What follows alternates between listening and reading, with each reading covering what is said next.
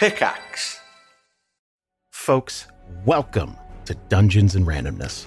Since 2012, myself and an amazing cast of 18 have been telling stories in our homebrew world of Theria. Four different groups explore lost ruins, run for political office, rage against a mad king, set sail to long forgotten islands, and so much more. Every group has a different story and flavor, and every season or arc has a new set of groups and stories, all building the history of our world with every single session. Literally hundreds of hours of stories are waiting for you as part of the Pickaxe Network. Check out Dungeons and Randomness wherever you get your podcasts, and we'll see you around the table.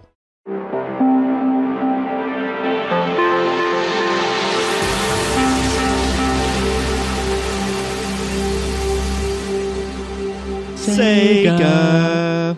Your Sega. Do do do do do do do do do do do do Du-du-du-du-du-du, Boom. Oh, that was doing the title screen. What were you doing? the invincibility music. Do do do do do do do do do do do do. No, that's the intro to Adventures of Sonic the Hedgehog.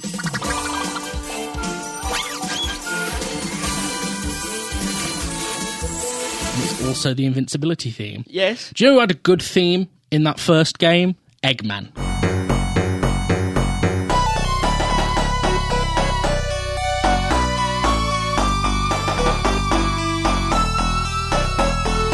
The boss music is wicked in that. I actually like a lot of the music in the first couple of Sonics.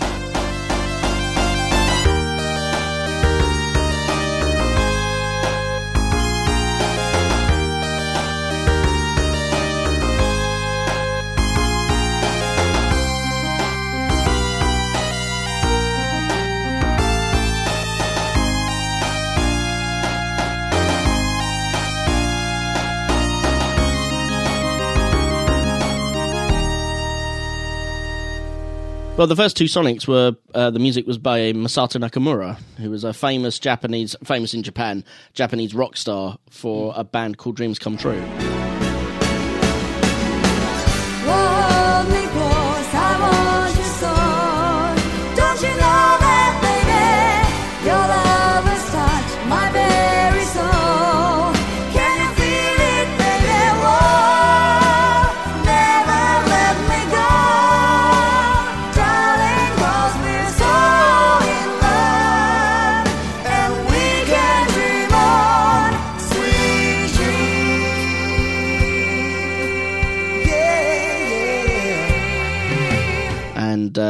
Yeah, so and I've actually got the um, the demo tapes for that music because they released it on CD.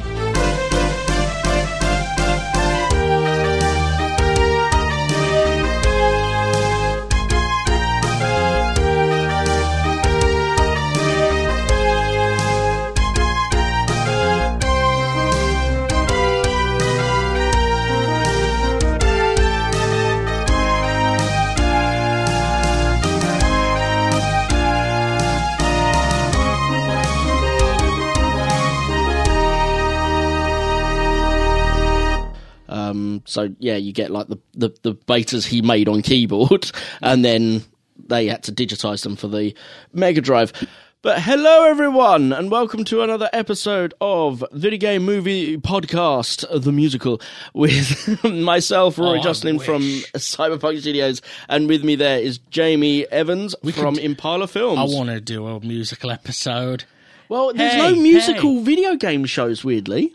What a great time to kill Paul Anderson. Do, do, do, do, do. I mean, we sh- I think you might have to write that one yourself because I don't think anyone else is going to make it. My name is Uwe Boll. I make terrible films. Oh yeah, yeah, Terrabol films. Terrible But- films. See? Terrible You're, movies. you're getting into it. What else could we do? Let's see. Um, uh, we could do. We could hire some cutesy Japanese girls to sing a song about Sega Hard Girls Yes, and how much they love Sega Saturn. and and also talk about spillage. A spillage, yeah, Spillage, we of course, need yeah. to mention but no actual spillage because they're only young girls. Okay, so no Well, actual spillage. I was I wasn't I did say just to sing about spillage, but sure. For anyone be who- clear. Just wanna be clear. For anyone who doesn't know, uh, go back to our Sega Hard Girls episode, or, or any time we've mentioned spillage since. Uh, essentially, in Sega Hard Girls, the girls refer to spillage, uh, meaning uh, when a woman's breasts are exposed. Uh, it's the most disgusting term I've ever heard for like. I like breasts. I think they're sexy things, but spillage is not what I would. Call them. No, Um, no, it's a very strange term. But yeah, we could totally do this. There's loads of, and then of course the epic finale of the song of the musical would be a a, a rap battle with you and me rapping over cats versus dogs. All right, but we could make it Echidnas versus Hedgehogs. You Can even throw So you then an, it's Sonic throw and you- Knuckles. We can even throw you an EDM track in if you want. Yes, and whatever the name of the film is Goes, called, Mortal Kombat. Mortal Kombat. we have to come up with a really cool name for the film. But then at the end, we have to add and Knuckles. Fair enough. Whatever, what doesn't matter what the name is. Raise enough budget to get actual Idris Elba. Yes, yes, but just just do what I wanted from Paint him in the red. films. Just paint him red and give him big gloves. I saw a I saw a new trailer for Sonic 2 Yes, that I hadn't seen yet. yeah, Um, they- they've been revealing quite a lot of stuff. Yeah, this gives away like loads of the plot. Yeah, that's why I haven't watched it. So- Someone's like, gives away loads of plots. Ah, then I shan't watch I've that. got to admit, I won't go into any spoilers, but I was feeling quite positive about this film until I saw the new trailer. I, I would not go by the trailer. I understand that it's kind of impossible to put the, the genie back in the bottle, but um, this happens a lot in Hollywood where it won't be the filmmakers cutting the trailer. Yeah. So generally, the trailer might it probably has given too much information away in there. But even whether it has or hasn't, they a marketing department doesn't necessarily know what's best for the to represent the film. They're supposed No, to, but that tends never to be really Well, the case. They're backing on their own. They're going back on their own message. So I'll, I'll tell you one thing that happens in it because it's not a major spoiler. But obviously, that first trailer does a very good job of making Knuckles look like a complete badass. Yeah. where uh, he's only in it briefly, and he's Yeah. like, "Do I look like I need your power?" That yeah, bit. and just like blast Sonic back again. Yeah. So Knuckles is in this trailer a ton and does not look anywhere near as cool and badass and actually looks more like he might be comedy relief. oh no. Uh yeah, it's very I hope that's just badly edited trailer. I'm hoping yeah. they've just picked uh, basically there's a bit where he's trying to punch Sonic and to be fair, maybe it does make him look badass. Maybe I'm over exaggerating, but he's basically trying to punch Sonic, and Sonic's dodging them all because obviously Sonic's super fast. And Sonic goes, "For a guy named Knuckles, you think you'd be good at punching?" And then Knuckles gets him with one, right. and Sonic. I think that's more just to try and show Sonic's sass. Yeah, the way they- he had it in the first Well, film. they're, they're definitely doing a Sonic who's very pop culture heavy because Yeah. he calls Knuckles the Winter Soldier at one point. Oh god, don't start. Like, why is it? Oh, Why it's coming. Marvel, Marvel are going to Disney are going to. But I don't understand. This is a Paramount. So here's film. what here's what you're going to hear soon. Um, Sonic rights to Sonic the Hedgehog bought out by Disney, announcing Sonic Three. It's an adaptation of Sonic Adventure. We want that, yeah. Surprise twist: Chaos is played by Ryan Reynolds. You know what? I'd watch it. Amy Rose is played by Ryan Reynolds. Every Everyone. character. ev- I just want a Sonic movie where everyone is Ryan Reynolds, except for Robotnik. That's still got to be Jim Carrey. Just Jim Carrey v Ryan Reynolds. Yeah. Can you imagine if they put Deadpool versus Robotnik? yeah. How mental that film would be. I think it'd be so mental it wouldn't make any narrative sense because Yeah. everyone would just be breaking Yeah. fourth wall all over the place. Anyway, as you can probably tell by what we're discussing here, uh, today's episode is about something the Hedgehog from 2020. Uh, this is kind of a, a, a precursor uh, for what's coming in two weeks' time, uh, which is going to be something the Hedgehog 2 because it comes out in the cinemas. Uh, so, yeah, hopefully we can jump in there, watch that early doors, and uh, give you a really cool review as to what we think of that Am I, am I the only one? Because we're going to go cinema and watch Sonic 2, yeah? yeah, yeah, should So we have to go together. You understand that, right? Right. Because if you make me go on my own, I am not walking into a cinema as a grown ass 30 year old man and saying, Can I have a ticket for Sonic the Hedgehog 2? Well, that's just because you're not comfortable in yourself. That's because I'm afraid people will think I'm a paedophile. Not all Sonic fans are paedophiles. Not all. Not all. There's, Only a large portion. there's been a few, but they've been arrested. It's No, I you meant know more- the irony is that's true.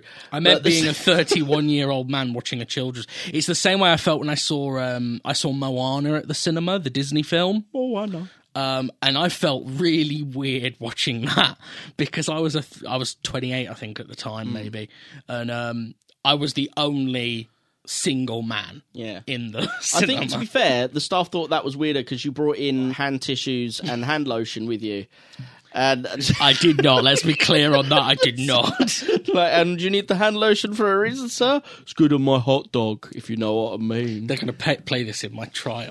this is the trial, yeah. Um, before we get started with this episode, I just want to. Uh, I've mentioned in two episodes' time, we're doing something the Hedgehog 2. Uh, I don't want to spoil too much of what it is, but next week we have a special episode. I don't want to give too much away, so I'll, all I'll say is this: uh, the next week's episode is a rare one. It's something. It's a film that most people don't seem to remember or regard, despite the fact that. Um, you know, despite the fact of the the main character of it, it's an it was it came out in 2008 and it won awards in 2009 but somehow like the halo fan base in particular don't remember it uh, they, they don't seem to regard it uh, but the character of master chief is tasked with saving the missing daughter of a billionaire and he's sent in with an elite team called the acp uh, i did look online there doesn't seem to be many halo fan communities talking about this film uh, so hopefully we'll we'll give you the sort of the full rundown next week for that, uh, and hopefully you guys will enjoy it. But uh, yeah, just a, a little extra something special to look forward to next week. Anyway, I think we've spoken for long enough. Let's get on with Sonic the Hedgehog. Sonic the Hedgehog.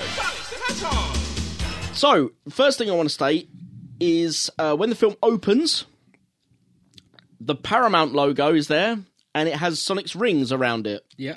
which is pretty cool. Instead of the stars, it has rings. And it's playing the ring sound effect, isn't it? The Yes. Ding, ding, ding. Um, something of a kind of a bit of stupidly deep trivia uh, is that Paramount at one point technically owned Sega in the past during I think the 70s and early 80s. But it was uh, so Sega was part owned by Gulf and Western, which was uh, owned by Paramount, and they eventually called themselves uh, Paramount Television. I think it was that they called themselves.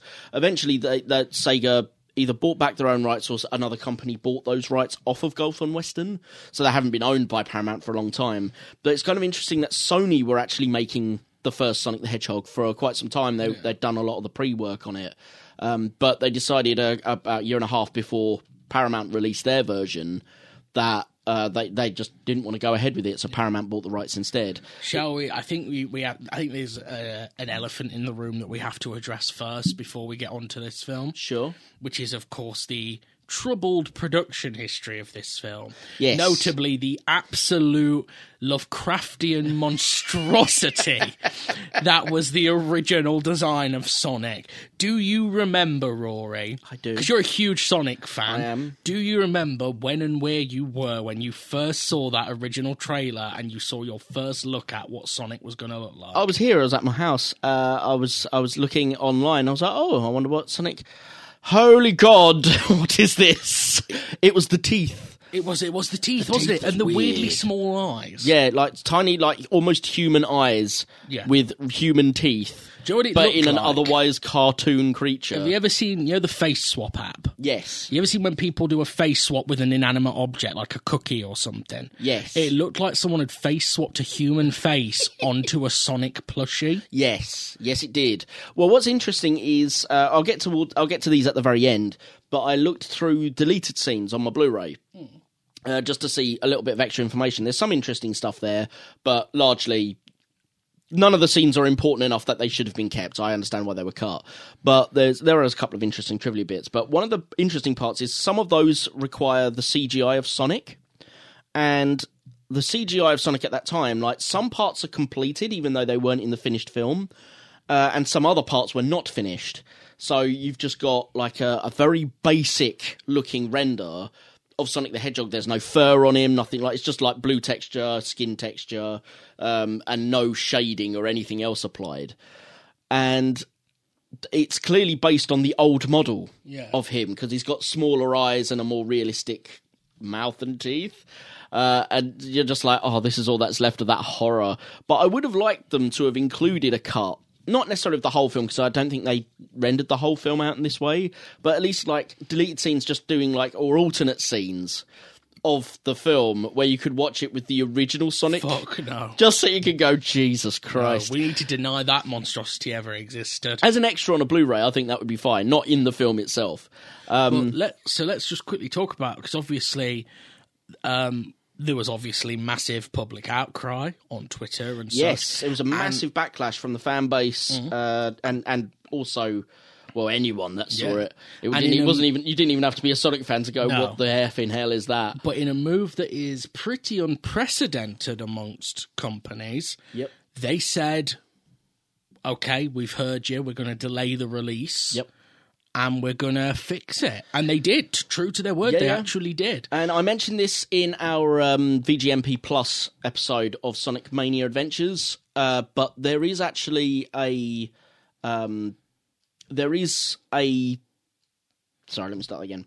I mentioned this in our VGMP Plus episode on Sonic Mania Adventures that there was a, a, a single guy really who obviously he wasn't the only designer, but who they brought on board to salvage the Sonic design, and he's the guy who made the Sonic Mania Adventure series, a guy called Tyson Hess, um, and absolute he saved this film.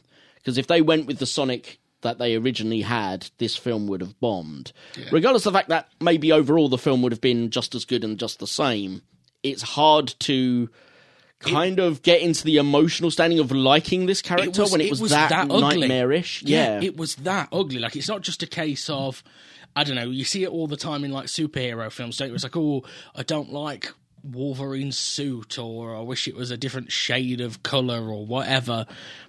This was not like something surface like that. This was literally horrifying to look at. Oh, it was oh, it was garbage. I couldn't stand it. Um, yeah, so I, I, what's quite interesting is, uh, as you say, a lot of companies they kind of attack the fans back. That's happened a lot, certainly in sort of superhero movies when people have gone, oh, "We actually want something different." It's one thing to not. I'm not necessarily saying that all companies should kowtow to what fans say. Fans don't always know what they actually want. no, no, Um, that so- can end disastrously as well. no, and it? sometimes you need to hold to your own artistic vision, but it depends on what the subject is. If it if a fan's going change your storyline, I don't want a woman leading a film. Well, you can tell them to go oh one do one.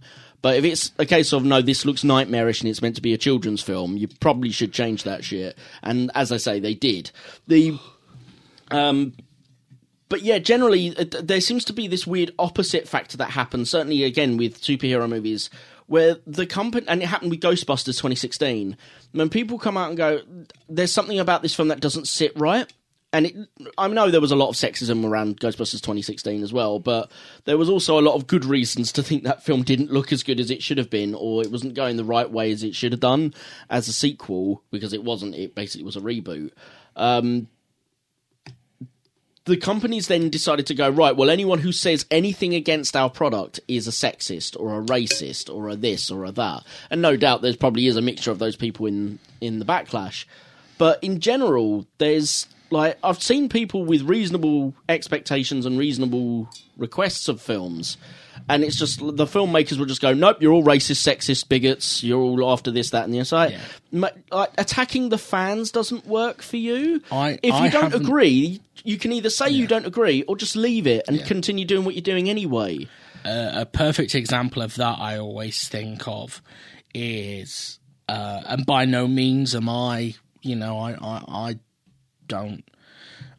I, think all films and all voices should be made, blah blah blah. Um, but one example I always think of of people making a bad uh, attack on fans is uh, last year or the year before that. There was a reboot of Charlie's Angels that was made. Yes. That literally nobody saw. Do you want to know how few people saw it, Rory? I, I still had an Odeon membership at this point. Yeah. Odeon emailed me offering me free tickets to go and see it Wow. because they were trying to pump up the numbers. Anyway, the director, Elizabeth Banks, went on a huge Yeah, rant, um, kicking off about people wanting to see, you know, oh, no one will come and watch this, but they'll go watch Spider Man 35. This is ironic, seeing that the new Spider Man has made shit tons yeah, of money. I mean, I mean, the, the, the fact that anyone thing. will go and watch anything Spider-Man, I think, sadly, is a proven point. yeah, but, but here's the thing your film looked bad. Yes. It didn't look good. First of all, no one needed Charlie's Angels rebooting. Like No. everything that can be done with that premise has been done with it. But second it's of all, not a deep enough story to like you'd have to really go some and change the elements of Charlie's Angels to make it a deep enough story Yeah. worth rebooting. your but your version looked shit, Elizabeth Banks, and I like Elizabeth Banks. I think she's a really Oh, yeah, talented yeah. actress. Um, I think she's got a really good directing sense, Mm. um, and she seems very versatile as well. I've seen her in all sorts of different But things. this was de- definitely a case of she she attacked wanted the fans for no reason. well she I think she wanted to push a more feministy message, which isn't bad in and of itself, but you're never going to get that message across if you just start attacking people.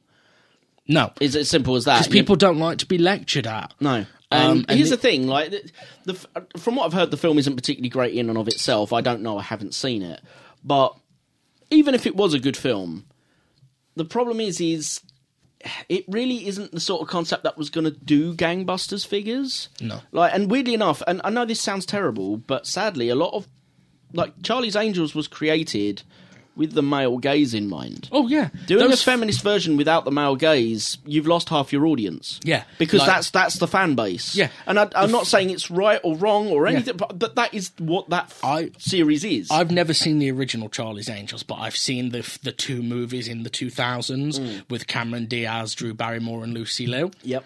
and I was a teenage boy when they came out, and I really liked them because they're Sexy. th- They're action, they're sexy, and they're funny. They've got all three things that a teenage boy likes Yep. in them. Um, that I imagine even going back to the original Charlie's Angels because I've seen Still for the clips. view, It- it- that you was know, tight as well. trousers and all this sort of stuff to Yeah. show the women's shape. It was Um, I what that series was. So, It'd so be like making a Dead or Alive movie, but you don't show any bit of flesh on the women. Yeah, you know, you've lost your hat. Like, and going, well, why don't the Dead or Alive fan base watch this? It's like, well, they're not going to. Yeah, because they, they obviously they like the game series for a particular reason. You're not giving them. I don't want to go into politics. So I'm, only- I'm only going to say this one thing and then I'm going to move on. yeah, we'll get back But- to the film. there's a current thing going on at the minute where you've got half the audience complaining that all films are becoming too political. You've got the other half going, no, they've also. Let's take Doctor Who, for example.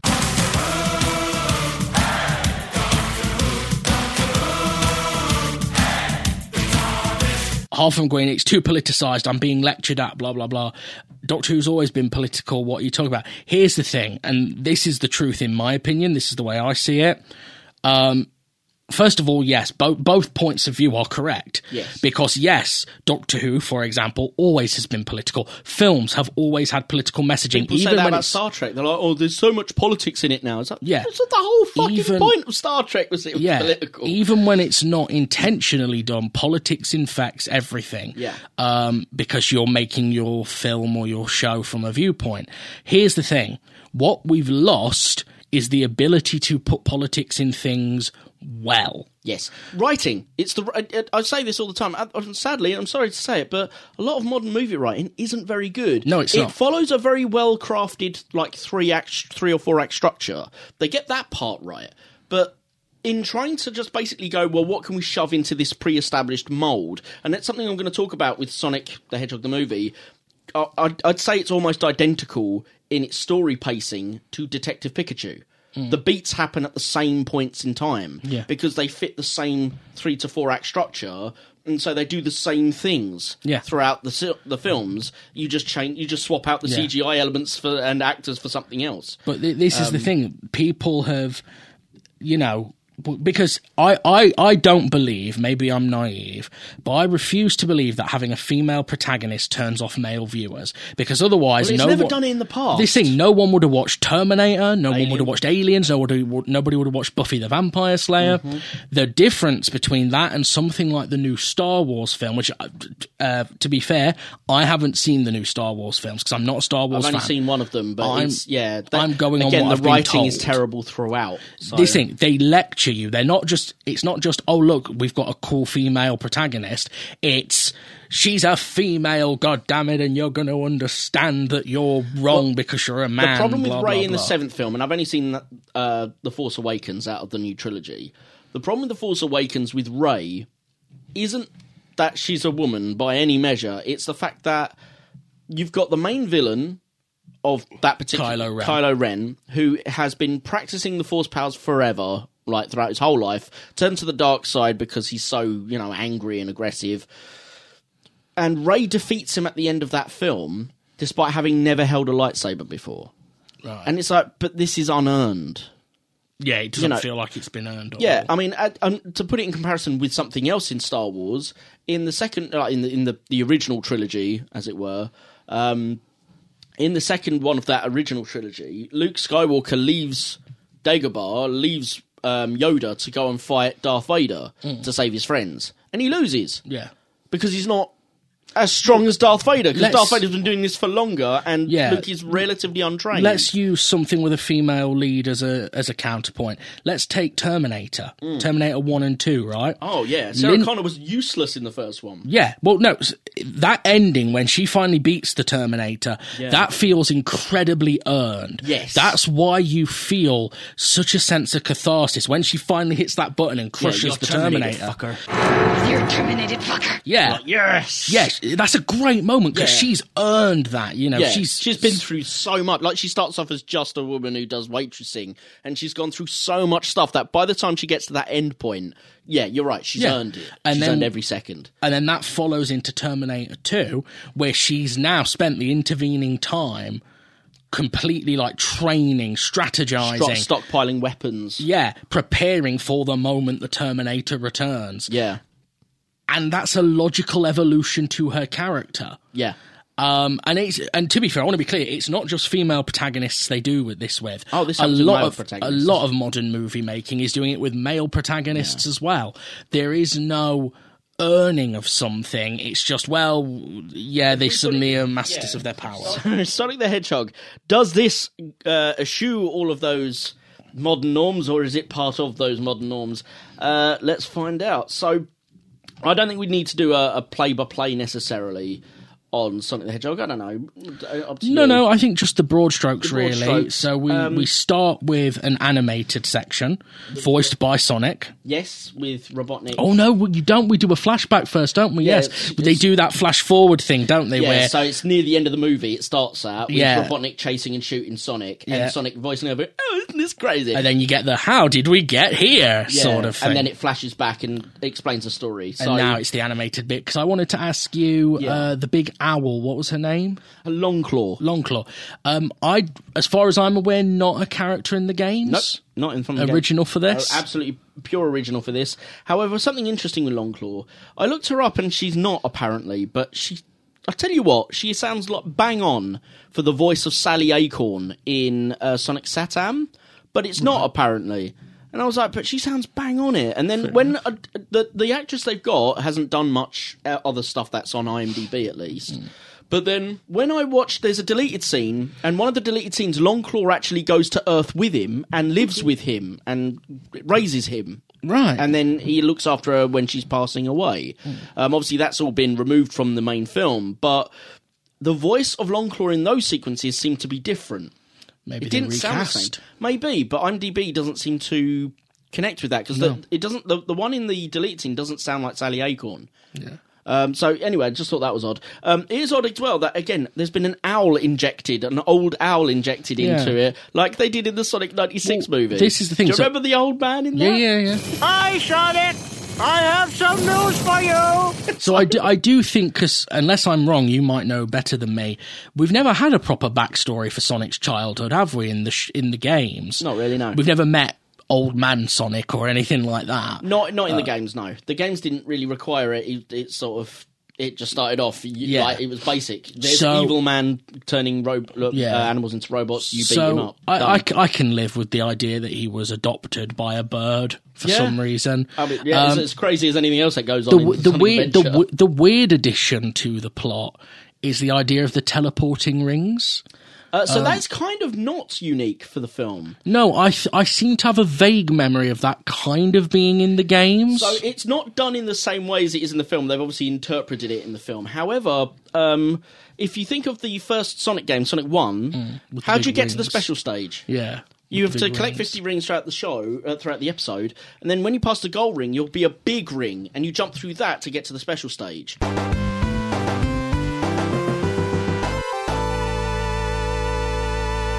Yeah. And that's happened a few times. Sonic 3D Blast, you dunk, you have to slam dunk like a basketball player, loads of flickies into a large ring to make them disappear and get to safety.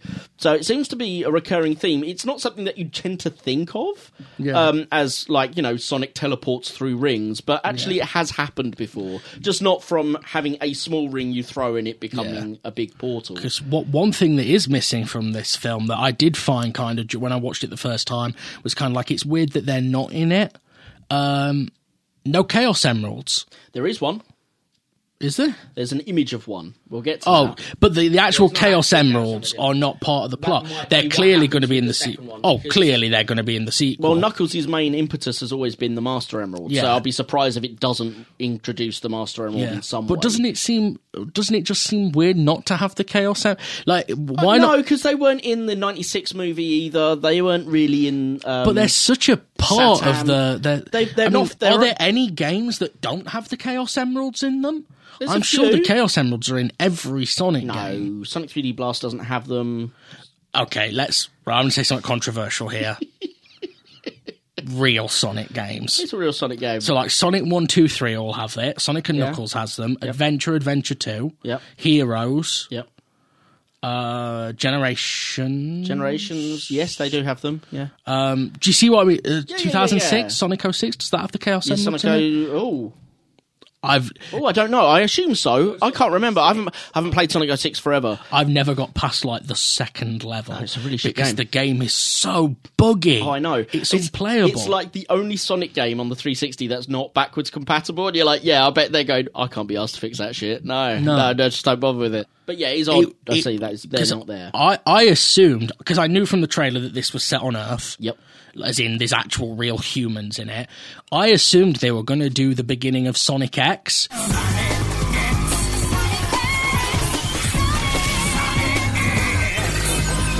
Where it's Eggman playing around with a Chaos Emerald is what opens the portal to No, because Robotnik's from Sonic's world in Sonic X. yeah, this thing I don't know why they didn't do that. Well, because Sonic X is shite. Is it? Yes, I hated Sonic I X. have not seen it in a very long Oh, time. it's terrible.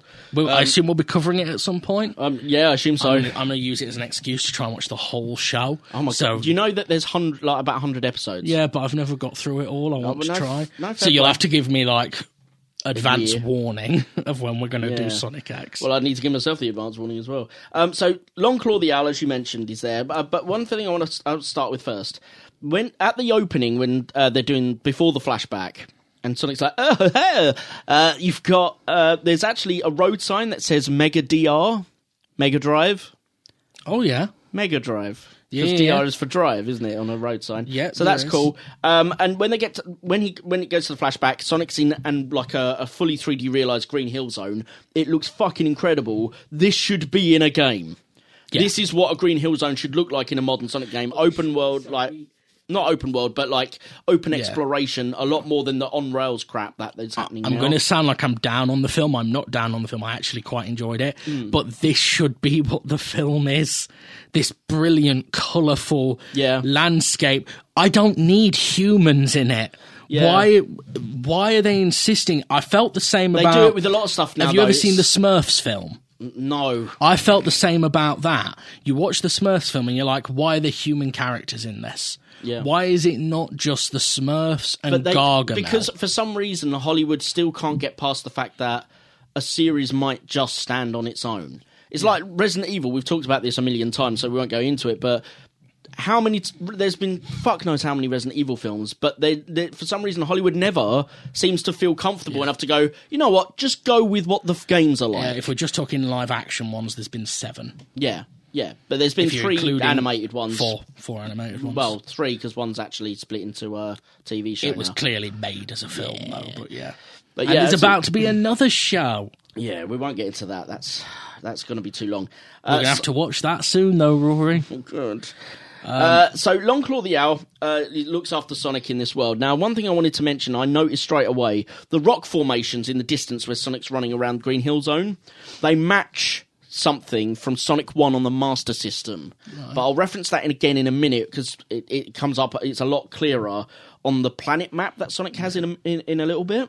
Uh, so Longclaw the owl is looking after him, uh, but then they're attacked by echidnas. They're Yes. clearly echidnas, uh, which matches in what we know of the echidnas in Sonic Adventure that they are a warlike people who Tribal are yeah going for power. Although that's meant to be hundreds of years before. Yeah, so it'd be interesting to see. Well, it, it, which kind of works because yeah. So I see your point. To be fair, because it's different worlds, they could do a time thing. It could- so yeah. when he goes back, they could still have Knuckles be the last echidna because they could say that time moves faster in Sonic's world. Yeah, I mean, it does yeah, in- They, they'll they'll find a reason. Um, uh, bear in mind as well, it would have been at least twenty years, or so, no, Yeah, at least tw- 10, 10 odd years. That's not enough time though no, for, a all of the species. Yeah, no, fair play. Then again, I guess if Chaos turned up and wrecked them all, It's true. It is. Yeah, man, I would love it if the post credits of the second film is Chaos turning up. for number three. That would be cool. Sonic, you, uh, yeah, this is where we get the explanation that Sonic uses rings to allow him to move between worlds, um, similar to the Gold Rings. And so he ends up having to jump through into Earth, and Longclaw defends the, the portal until it closes, and we assume she's died. And there's a big Um, focus here on Sonic's power. yes. And this is an interesting thing because in the games, it's not a big deal. It's just Sonic can run fast. No one ever points it No. out. It's like Sonic can run really well, they do, but the, the, the idea is that, that his power is his speed. But there Yeah. seems to be a lot more to Sonic's power in the film It's than there is in the games. This is very much. I don't know if it's because we live in a modern age where superhero films are so dominant, Hmm. but it all, they're almost treating it like a superpower, like Superman can fly. Yes, Sonic- Yes. It's I mean- Sonic running fast is not enough because he does that as normal. It, there's points where, and we'll get to the, to it very quickly, where he builds up what looks like like an electrical style charge, Charge, which was and- never in the games. yeah, and then like has like almost an explosion Yeah. of like this di- like electric discharge. That annoys me a bit because that is the Flash. yes. That is Well, I- literally well- the Flash. well, um, when we get to the end, I'll show.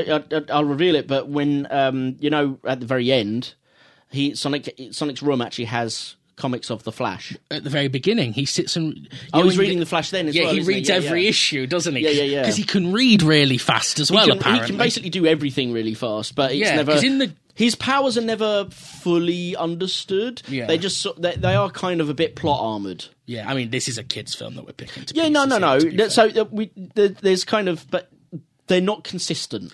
I agree. They're definitely not consistent.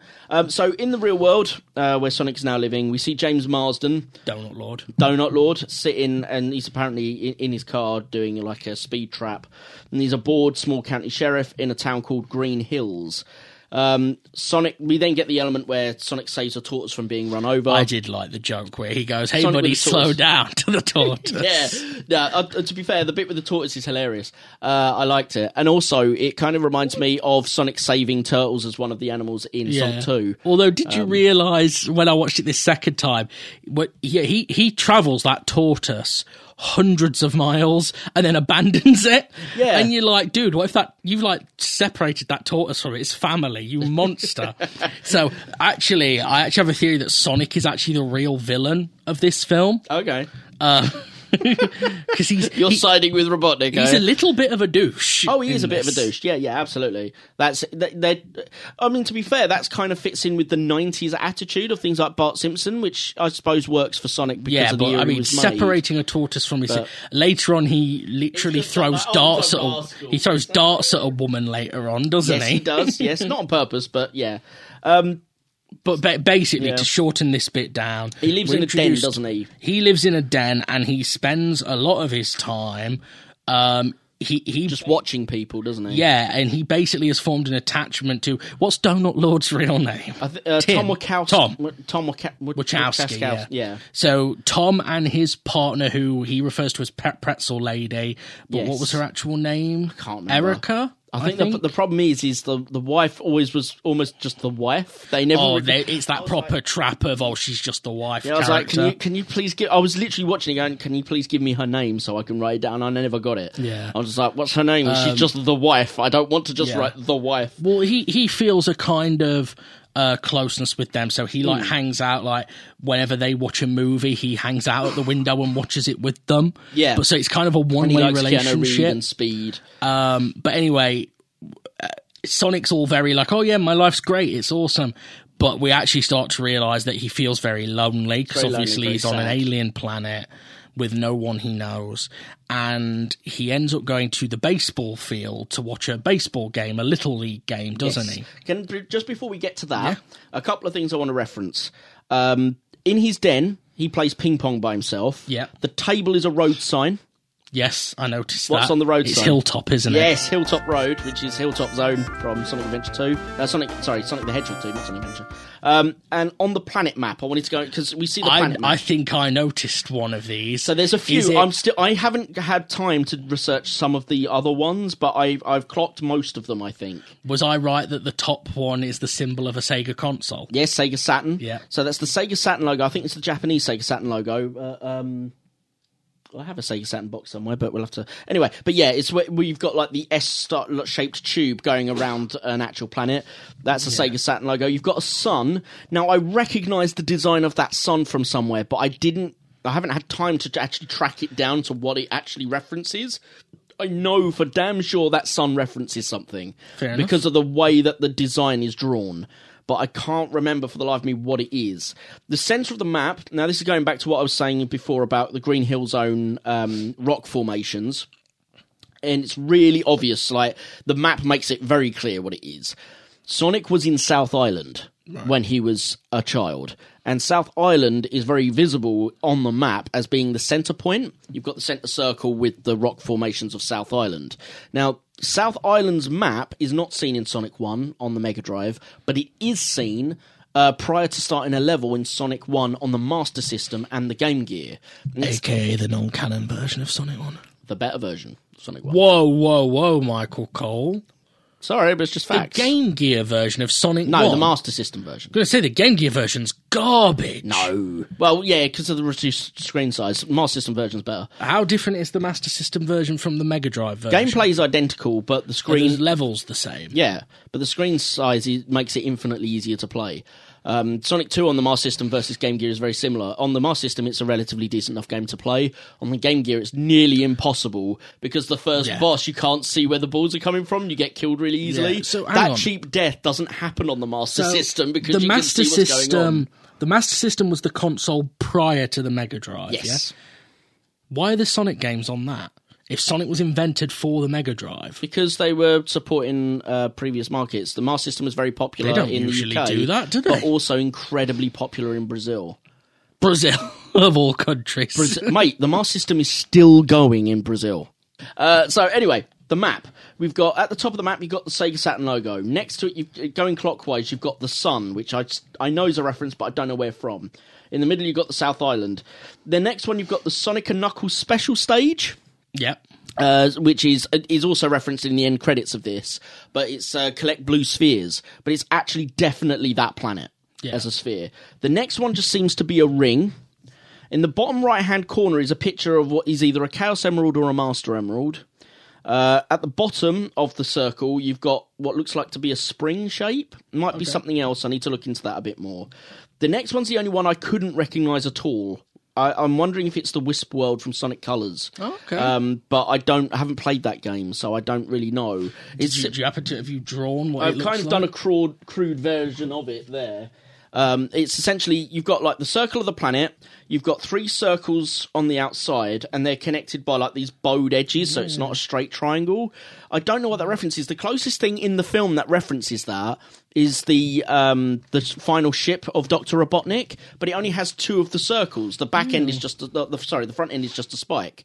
So it's yeah. It, if it's not referencing his ship, it might be referencing something else, but I couldn't figure that out. The next one is the one that he's got circled as go to next, and it's clearly Mushroom Hill, which is the mushroom planet that comes in at the end.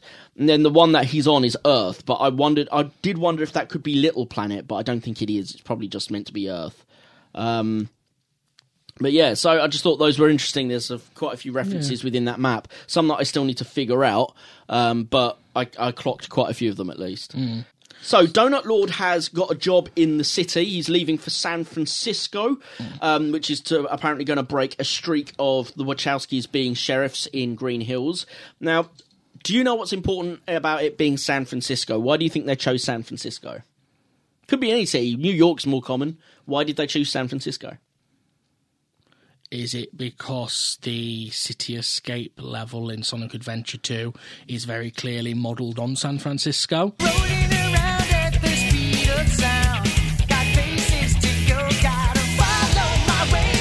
Kind of, The yes. steep hills and things? Yes, but why would why did they use San? Because also Crazy Taxi was set in San Francisco. Why did they use San Francisco so strongly in the late nineties, early two thousands era of Sega? Is it where Sega America is based? It was during that era. Yes, it was. They've moved it now, sadly. But yeah, so because they'd moved to San Francisco, they based a lot of their games in San Francisco, um, and it looks like, and, and I, I think that's a clear reference because they could have chosen any city. Why San Francisco specifically? Um, it seems to me that that's just a clear reference. Uh, Sonic plays baseball with himself, so now we're at the point that you were talking about, and he realizes he's alone. He ends up having a crying fit, running fast around the pitch, builds up loads of Just this very blue quickly, electricity. before we get there, Yeah. the Sonic playing baseball with himself, that's been done before in Sonic X. That's one episode I do remember. oh, really? Yeah, there's an episode where they kind of there's an episode where they're all playing baseball. No, but there's where but Sonic's the only one good at it. It's fairly, if I remember right, it's one of those episodes where nothing happens. It's just comedy. Yeah, so it's a filler episode. Knuckles hits the ball and it goes flying. Uh, the the the bit I always remember is you know Cream the rabbit. Yeah, yeah. You know she has a little child called Cheese. Yep. Get it? Cream cheese. Oh, I get it. So Cheese has a go at batting, Right. and he literally just stands there holding the bat, and the ball just goes right past him, and he just goes ciao like that, and it that happens three times. But then there is a bit where like Eggman's t- Eggman's team are all badniks, obviously. Yeah, yeah, yeah. Uh, and Eggman's team start winning, so then Sonic ends up playing every position somehow, if I remember right. Oh, okay. But this was all right. This was a very, it- it's a very goofy set. This is a very Looney Tunes esque scene. Yeah, yeah. Where he's playing with himself, and he's actually just playing all the characters as well. Oh, yeah, yeah. and adding in all the. Um, it's, it's dialogue as different people in the pitch. yeah, because like, isn't there one bit where he he throw he bats the ball and instead of going straight to being the fielder that's going to catch it, he goes to one of the other fielders first and he's like, "Oh no, don't bat it towards him. Oh no, he ain't going to catch it. Oh my god, no," sort Yeah, of thing. Anyway, there's- he- so there's a lot of comedy elements to it. It's very, again, very similar to uh, Ryan Reynolds' Detective Pikachu. Yeah. uh, basically breaking fourth walls to the point where you know it's just it's obvious overt comedy. And much like Detective Pikachu, actually, one of our lines that we pointed out, and that was the whole stick a finger in me line. Yep.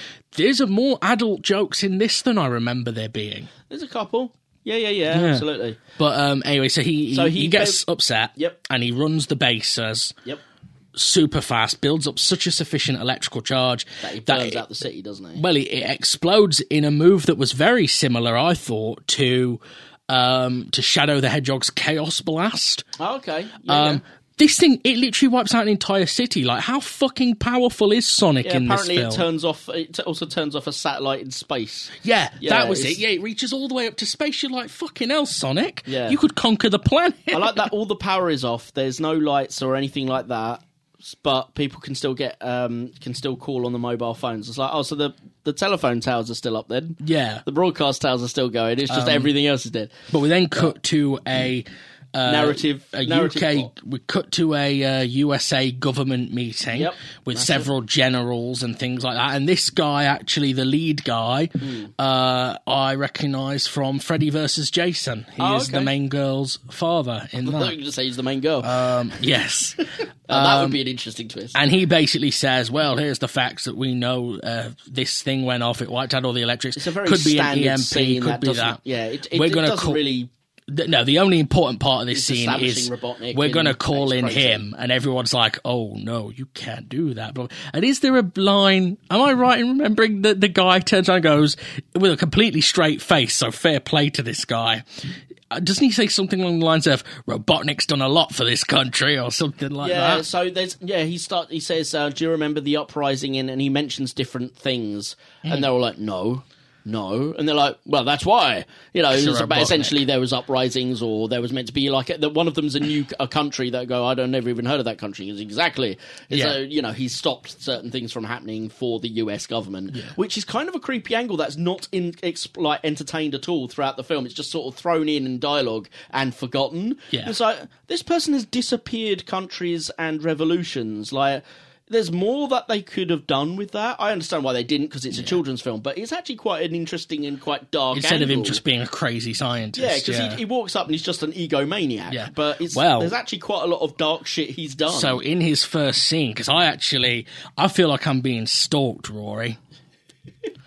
um, I think if we added up all the actors who appear in this podcast, I think Neal McDonough may end up being the most recurring one. Neal McDonough, he's in so many, fi- and that, I mean, this is probably the first film he's been in, like first video game adaptation he's been in that's genuinely good, and he's hardly in it. So he's he's in this.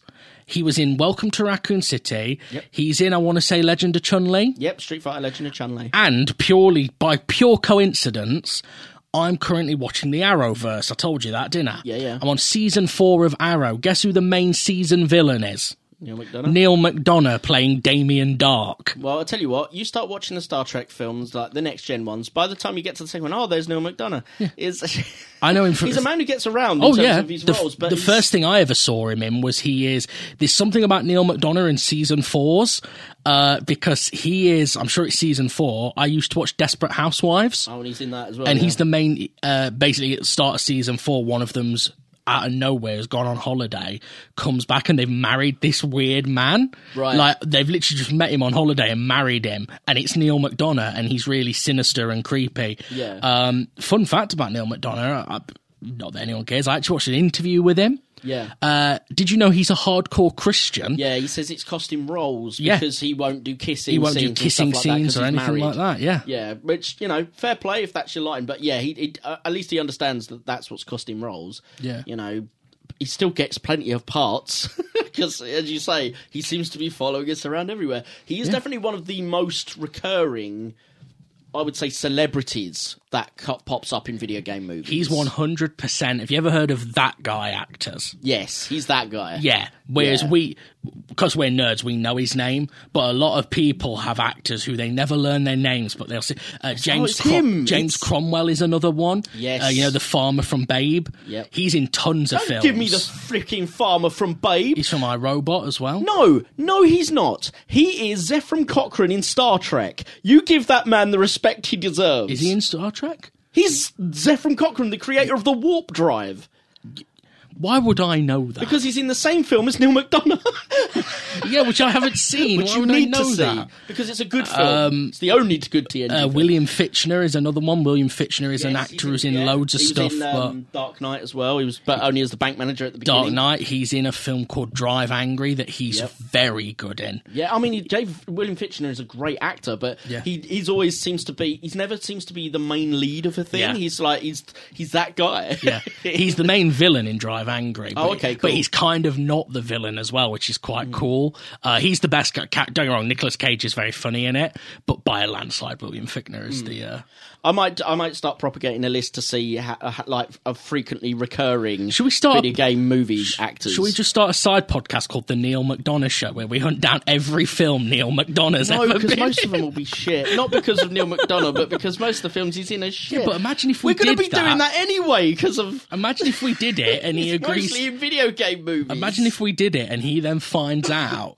and agrees to come and be on the show itself. yeah, but he won't because we'd want to kiss him. and then we'll be like, "Would we? What the fuck is wrong with you?"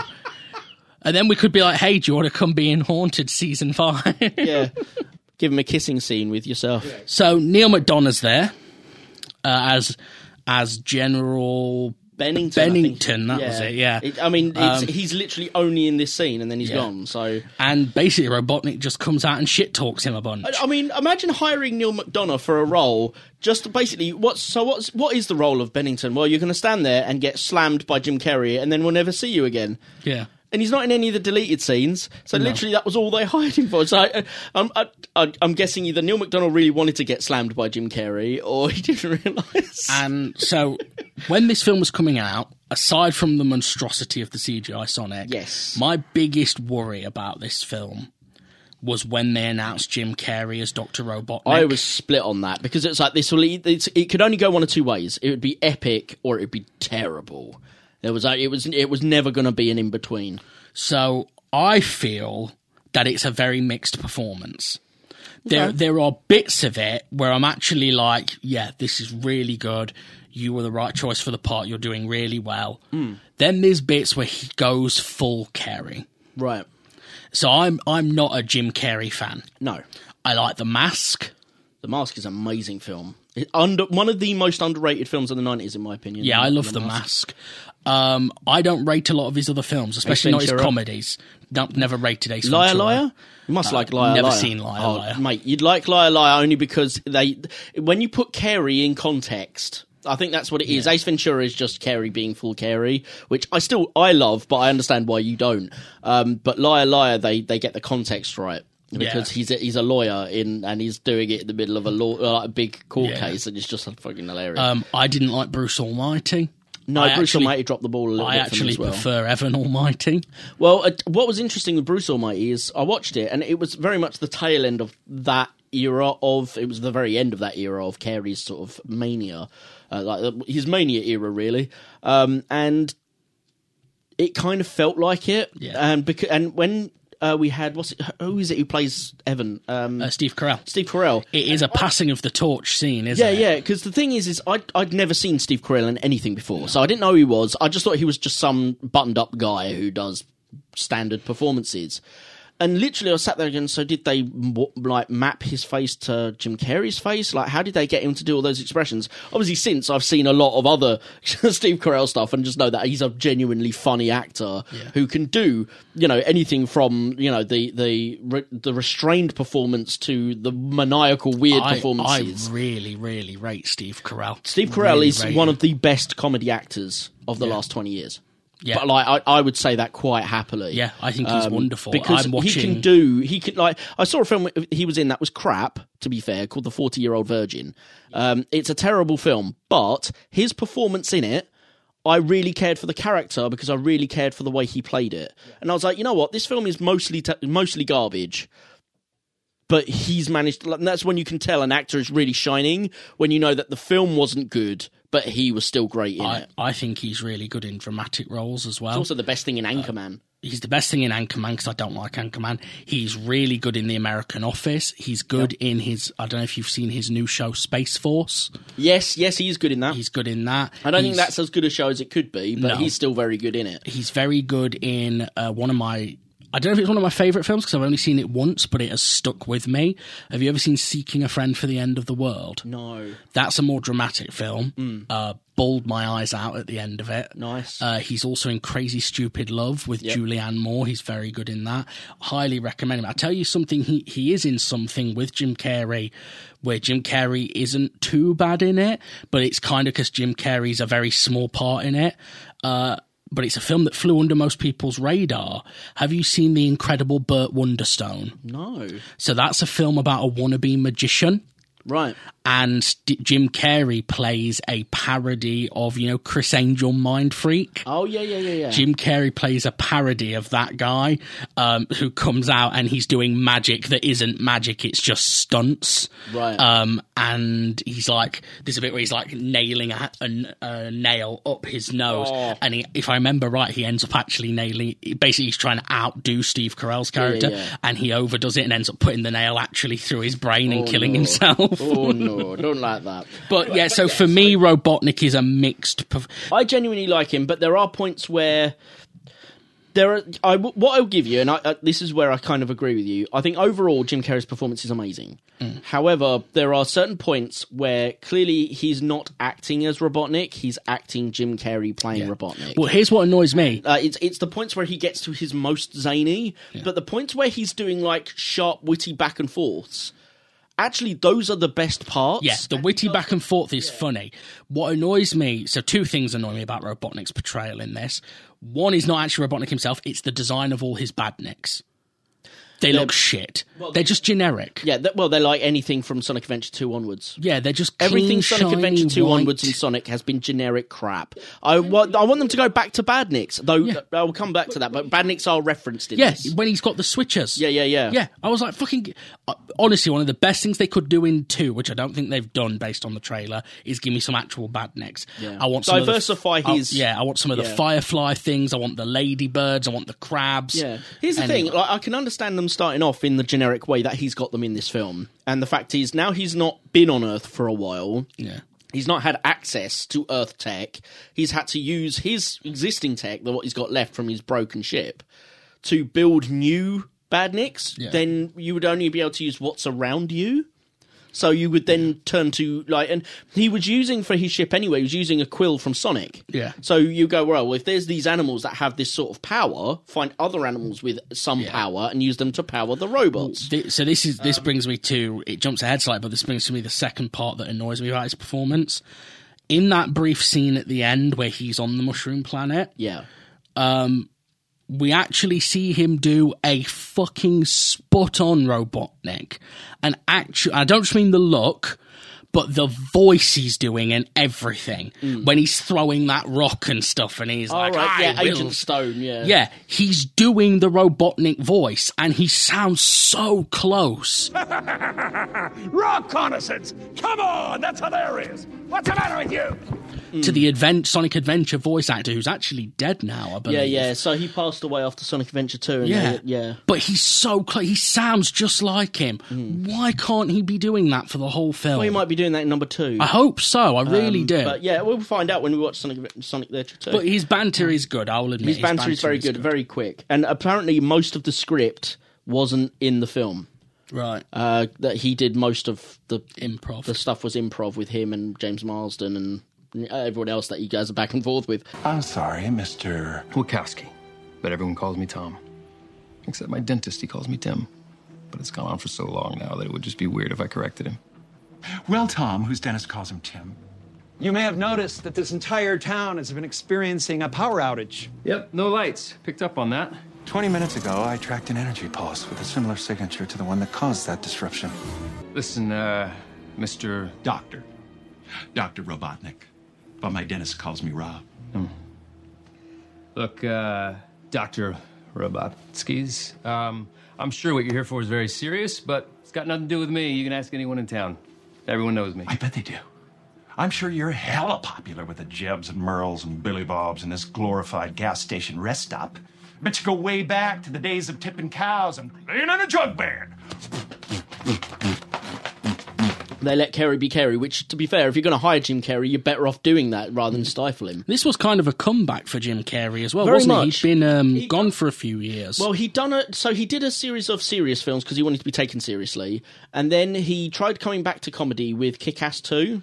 And then he got upset because um, there was a lot of gun violence in schools and stuff yeah, like because that. he spoke out against Kick-Ass 2, didn't Yeah, he? Yeah, so he did it because he thought it'd be fun, and then gun violence in America increased, and there was a lot of talk about you know people emulating violence from films and TV. So he changed his mind on it, and then, as you say, instead of helping its run to try and get people into cinemas, spoke publicly against the film, saying he regrets doing it because of the you know child violence, etc. Mm. I still I disagree with him on that because I don't think people watched Kick Ass 2 and went, you know what, I'll kick the shit out of people. But you know, what that that was his perspective, Yeah. and I think that put the nail in the coffin of him a little bit for a I while because he- people were like, okay, we're going to distance ourselves from this. I think he also Um, had, and we won't go into this because it's not that sort of podcast, but I think he had some issues in his personal life. Yeah, yeah. Um, I think he might have lost his partner. I think she might have passed I away. think, yeah, th- th- I know. I know he's been through quite a rigmarole. He's, um, you know, I, I'm, I don't envy him some of the stuff he's gone through. No. um, you know, so uh, so I think he took some time, but I think also the industry wanted a bit of distance from him because of the whole. Well, we're not hiring an actor at the price we pay. Jim Carrey doesn't doesn't come cheap. Yeah. Um, for him to then turn around and go, "Don't watch the movie I'm in." Yeah. Um, so I think there was a bit of distance there. This, as you say, this is a comeback for him, and I think that's that's part of it as well. It's like a '90s brand being revived for modern cinema, I- and they've revived a '90s icon. Yeah, I with it. think I think he has said in interviews since that. I think he's credited this film with reviving his passion for acting because I think I think he basically I think not only was it that studios weren't hiring him, Mm. I think he'd kind of burnt out. yeah gone off the idea of being an actor anymore. Mm. Um, and he's I think this Yeah, I think what it is, a lot him. of directors like a lot of very strict control over how a, a ca- character is performed, and Jim Carrey is at his best, whether you like it or not, when he's a loose cannon. yeah Um, and while I think some elements of it could have been reined in in this film, I can understand if again you don't hire Jim Carrey and go, no, don't do anything extra, just do what I tell you, because he's not that kind of an actor. You hire him to give you extra. Um, Yeah. So yeah. So, and, uh, again, so we- we've we've discussed what we think of Jim Carrey. Um, I personally like him in this film. Um, but yeah, there are elements where it's like he's just doing Jim Carrey rather than doing Robotnik in this scene. It's normally his more outlandish modes, but fine. Um, so he sends out drones to try and track Sonic, uh, and Sonic realizes that the military is after him. So he uh, collects what he can before leaving his den because he's going to use the rings to go to the Mushroom Planet, despite the fact that he really doesn't want to because there's no one else there. He'll be on his own. One of the things he picks up is a cowboy hat with a star on the front. What's interesting about that hat is I think it's actually a reference to the Sonic the Hedgehog 1996 movie. Yeah. Because Knuckles has that hat only to have it burnt away by lava at the end. Yeah. Huh? My hat's on fire! Help! and I'm like, I'm pretty certain it's the same design, so it's the same bloody hat. Um, so yeah, that was quite fun. But in order to escape, he ends up having to run away from his den, and he hides in uh, James Marsden's shed. And James Marsden thinks it's the raccoons again coming digging through the garbage, so he picks up a tranquilizer gun to go and take care, like to scare off the raccoons. And inside, he finds Sonic and shoots him with the dart. Now we know this scene was definitely done with the old graphics for Sonic because it was what was in the trailer. when he screams, ah! And you see the teeth, you're like, no, no. Um, it looks fine in the finished movie, so you'll be happy to know no nightmares for your children there. Um, but when he get he gets shot with a tranquilizer gun, drops the bag of rings, looks at James Marsden's T-shirt which says San Francisco, and he goes, "San Francisco." Uh, The ring opens a portal to San Francisco above this triangle build, uh, pyramid building, um, and the bag of rings drops on top of the building, and then the portal closes. Uh, so now we know where we're going to be going for the for the rest of the film. Sonic's traveling to San Francisco To get his rings. rings. Um, and I think the dial when when Sonic wakes up in the flat. Uh, to be fair, the the dialogue between James Marsden and Sonic is quite funny. Yeah, yeah. I don't know how much improv could have been done with this because obviously it's a CGI Yeah, no, animation. James Marsden does a he does a really good job. Or like when you see that there's a deleted scene, which it- it- again is irrelevant to the rest of the film. It, it doesn't really add anything. But James Marsden is talking to Sonic, but they've got like the like the, a really unpolished beta version of the old Sonic design, moving like kind of janky animation, no real texture to it. There's certain points where even though Sonic's behind James Marsden, he appears in front of James Yeah. Marsden, uh, so like it looks a bit off. But like when you see those things, you sit, you literally sit there realizing that James Marsden is talking to literally air, and he's doing a really good job of it. I do wonder if they did it how they do Rocket Raccoon in Guardians of the Galaxy. Hmm. So obviously Rocket Raccoon is voiced by Bradley Cooper, Yes. but they don't pay to have Bradley Cooper on set. He just does the voice. Hmm. But on set, so everyone has an eye line, they do have it. It's actually James Gunn's brother, Sean Gunn.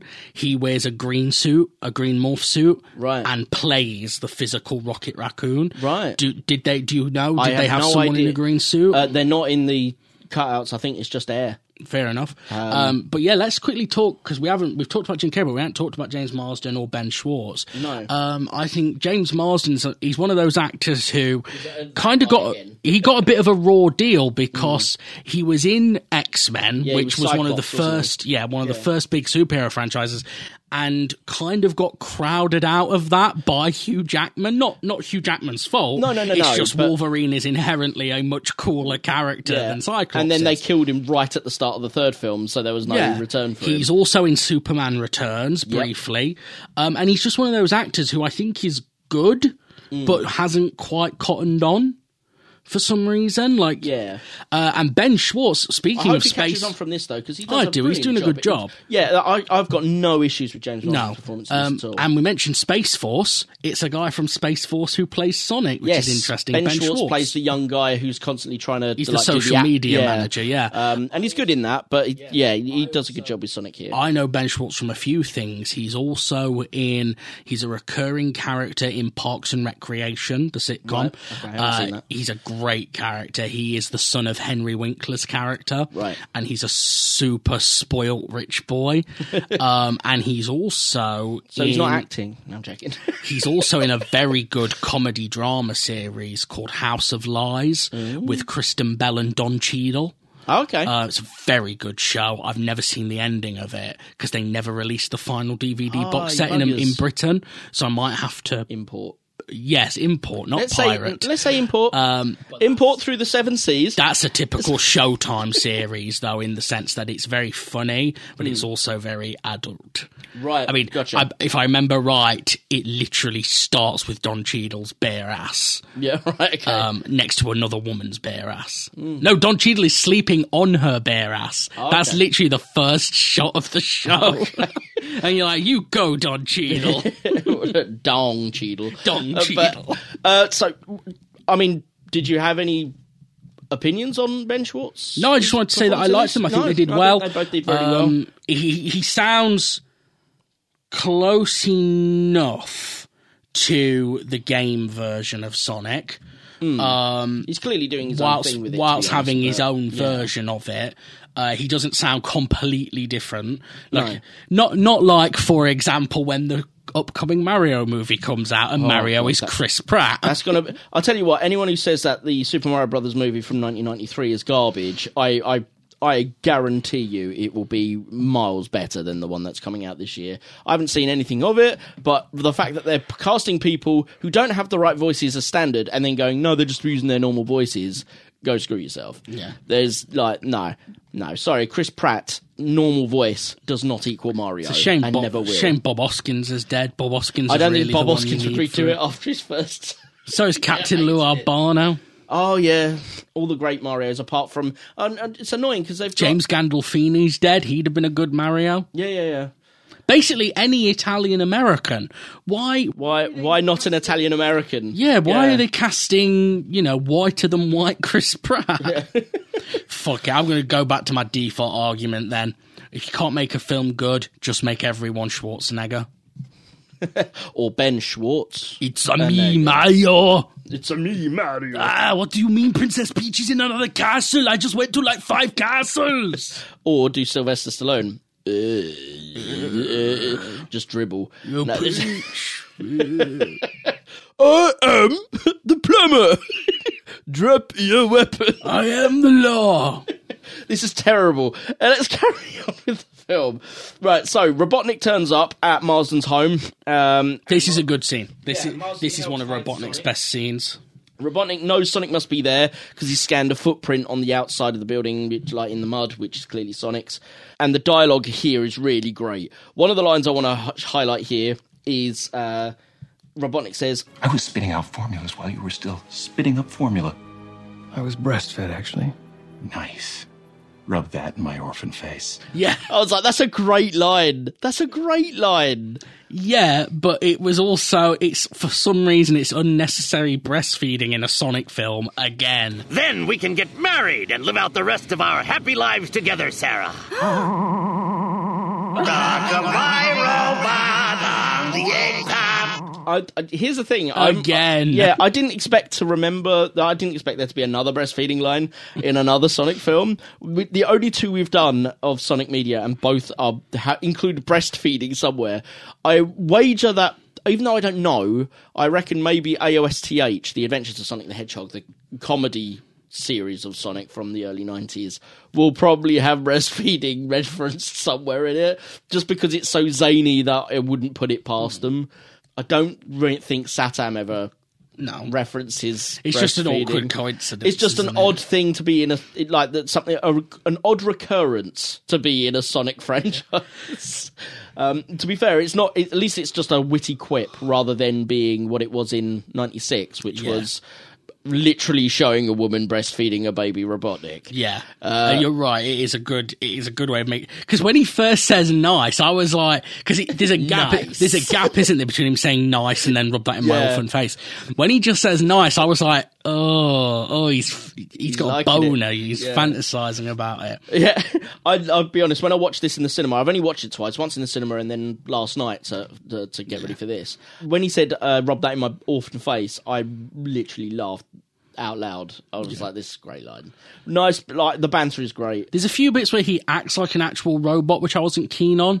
Well, yeah, where it just goes like, and I was a bit yeah. like, you're not just because your name's Robotnik, you're not an actual robot. Yeah, he does that a few times. I don't know where he's got that from, but whatever. I wonder if Jim Carrey ever played the game. He didn't, but his daughter was a massive fan, which is why he took the role. Right. Um, but yeah, It always is with these kinds of films, isn't it? yeah, yeah. It's all Tommy Lee Jones in Batman. Don't like it, but my daughter. My, well, I think my son likes it. So that's why it. Dennis Hopper did Mario. Yeah, because his his uh, son liked the game, and when his son went, "Dad, why were you in that horrible Mario film?" He says, "Well, son, because you needed shoes." Mm. And his son said, apparently said, "But Dad, I don't need shoes that badly."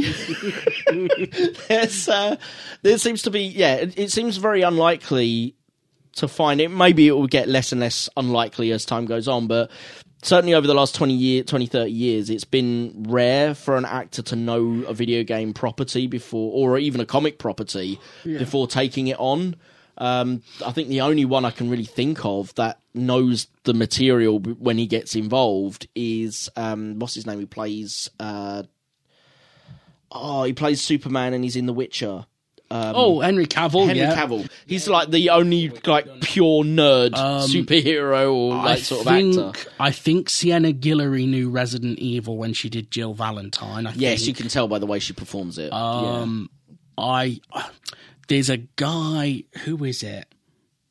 There's a guy. I think it's someone who hasn't played one but keeps campaigning to play one. right. I think it might be Batista is campaigning to do Gears of War, and he's played it. Yeah, yeah. He keeps on. He keeps on trying to get that film made with him in it, and I don't know why it doesn't take off because I, that would work. Yeah, Batista. I said He's I the said- closest to that inhuman body shape that there is. I said on one of our previous episodes, didn't I? I want Batista and I want other another WWE wrestler, Chris Jericho, Yeah. as Baird. Uh, or I say WWE, he's actually with AEW now, but you know what I mean. Um, I, I don't know why they haven't done Gears of War. I think Gears of War is It's one of the most adaptable. yeah, it's visually interesting enough, and there is enough deep lore Yeah. in the franchise. cinematic by design. Even if you didn't adapt one of the games, even if you did one of the backstories, Yeah. because there's plenty of expanded universe material with Gears there of always War. are with these things. I mean, even Perfect Dark had expanded universe, and that's like as much as I love Perfect Dark, it's only got well four games. Te- no, th- well four. The fourth one is in development, but that's gone through Oh, a I crisis thought there was only own. two. No, there's three, uh, but one is non-canon. Um, Oh. Yeah, you've got perfect the original Perfect Dark on the N64. That's Perfect canon. Zero. Zero, which is uh, a prequel, which is technically canon, though possibly are a bit wank. Uh, the script is bad. And then you've got uh, Perfect Dark on the Game Boy Color, um, which is considered non-canon. Uh, and then there's the new Perfect Dark that's in development, uh, which is changed from a cyberpunk to a solar punk style game. Solar punk. Yeah, I assume um, that involves a lot of sun. yeah, so it's, it's very deserty and like you know lots of things. I was like, oh, I like the cyberpunk elements of it really. Yeah. Um, but the, the main thing I liked about Perfect Dark that was better than any other, like in terms of its story and still holds up, they don't focus on for some reason is that it was weapons manufacturers versus other weapons manufacturers, and you never knew who to really trust. Um, and I, I kind of wish they'd gone down that road, really, like sort of a, a bit more of an intellectual story in that regard, rather than just a, you know, the world could be greener. But that, I mean, that new game is having loads of problems. Loads of people are leaving the studio and just walking What out. studio is it? I can't remember. Oh, fair it's it's owned by Microsoft as a ah. property, so it's one of their internal studios. But So- I, I, I've been avoiding it because the teaser we saw didn't entice me. I was like, I love Perfect. I mean, you can.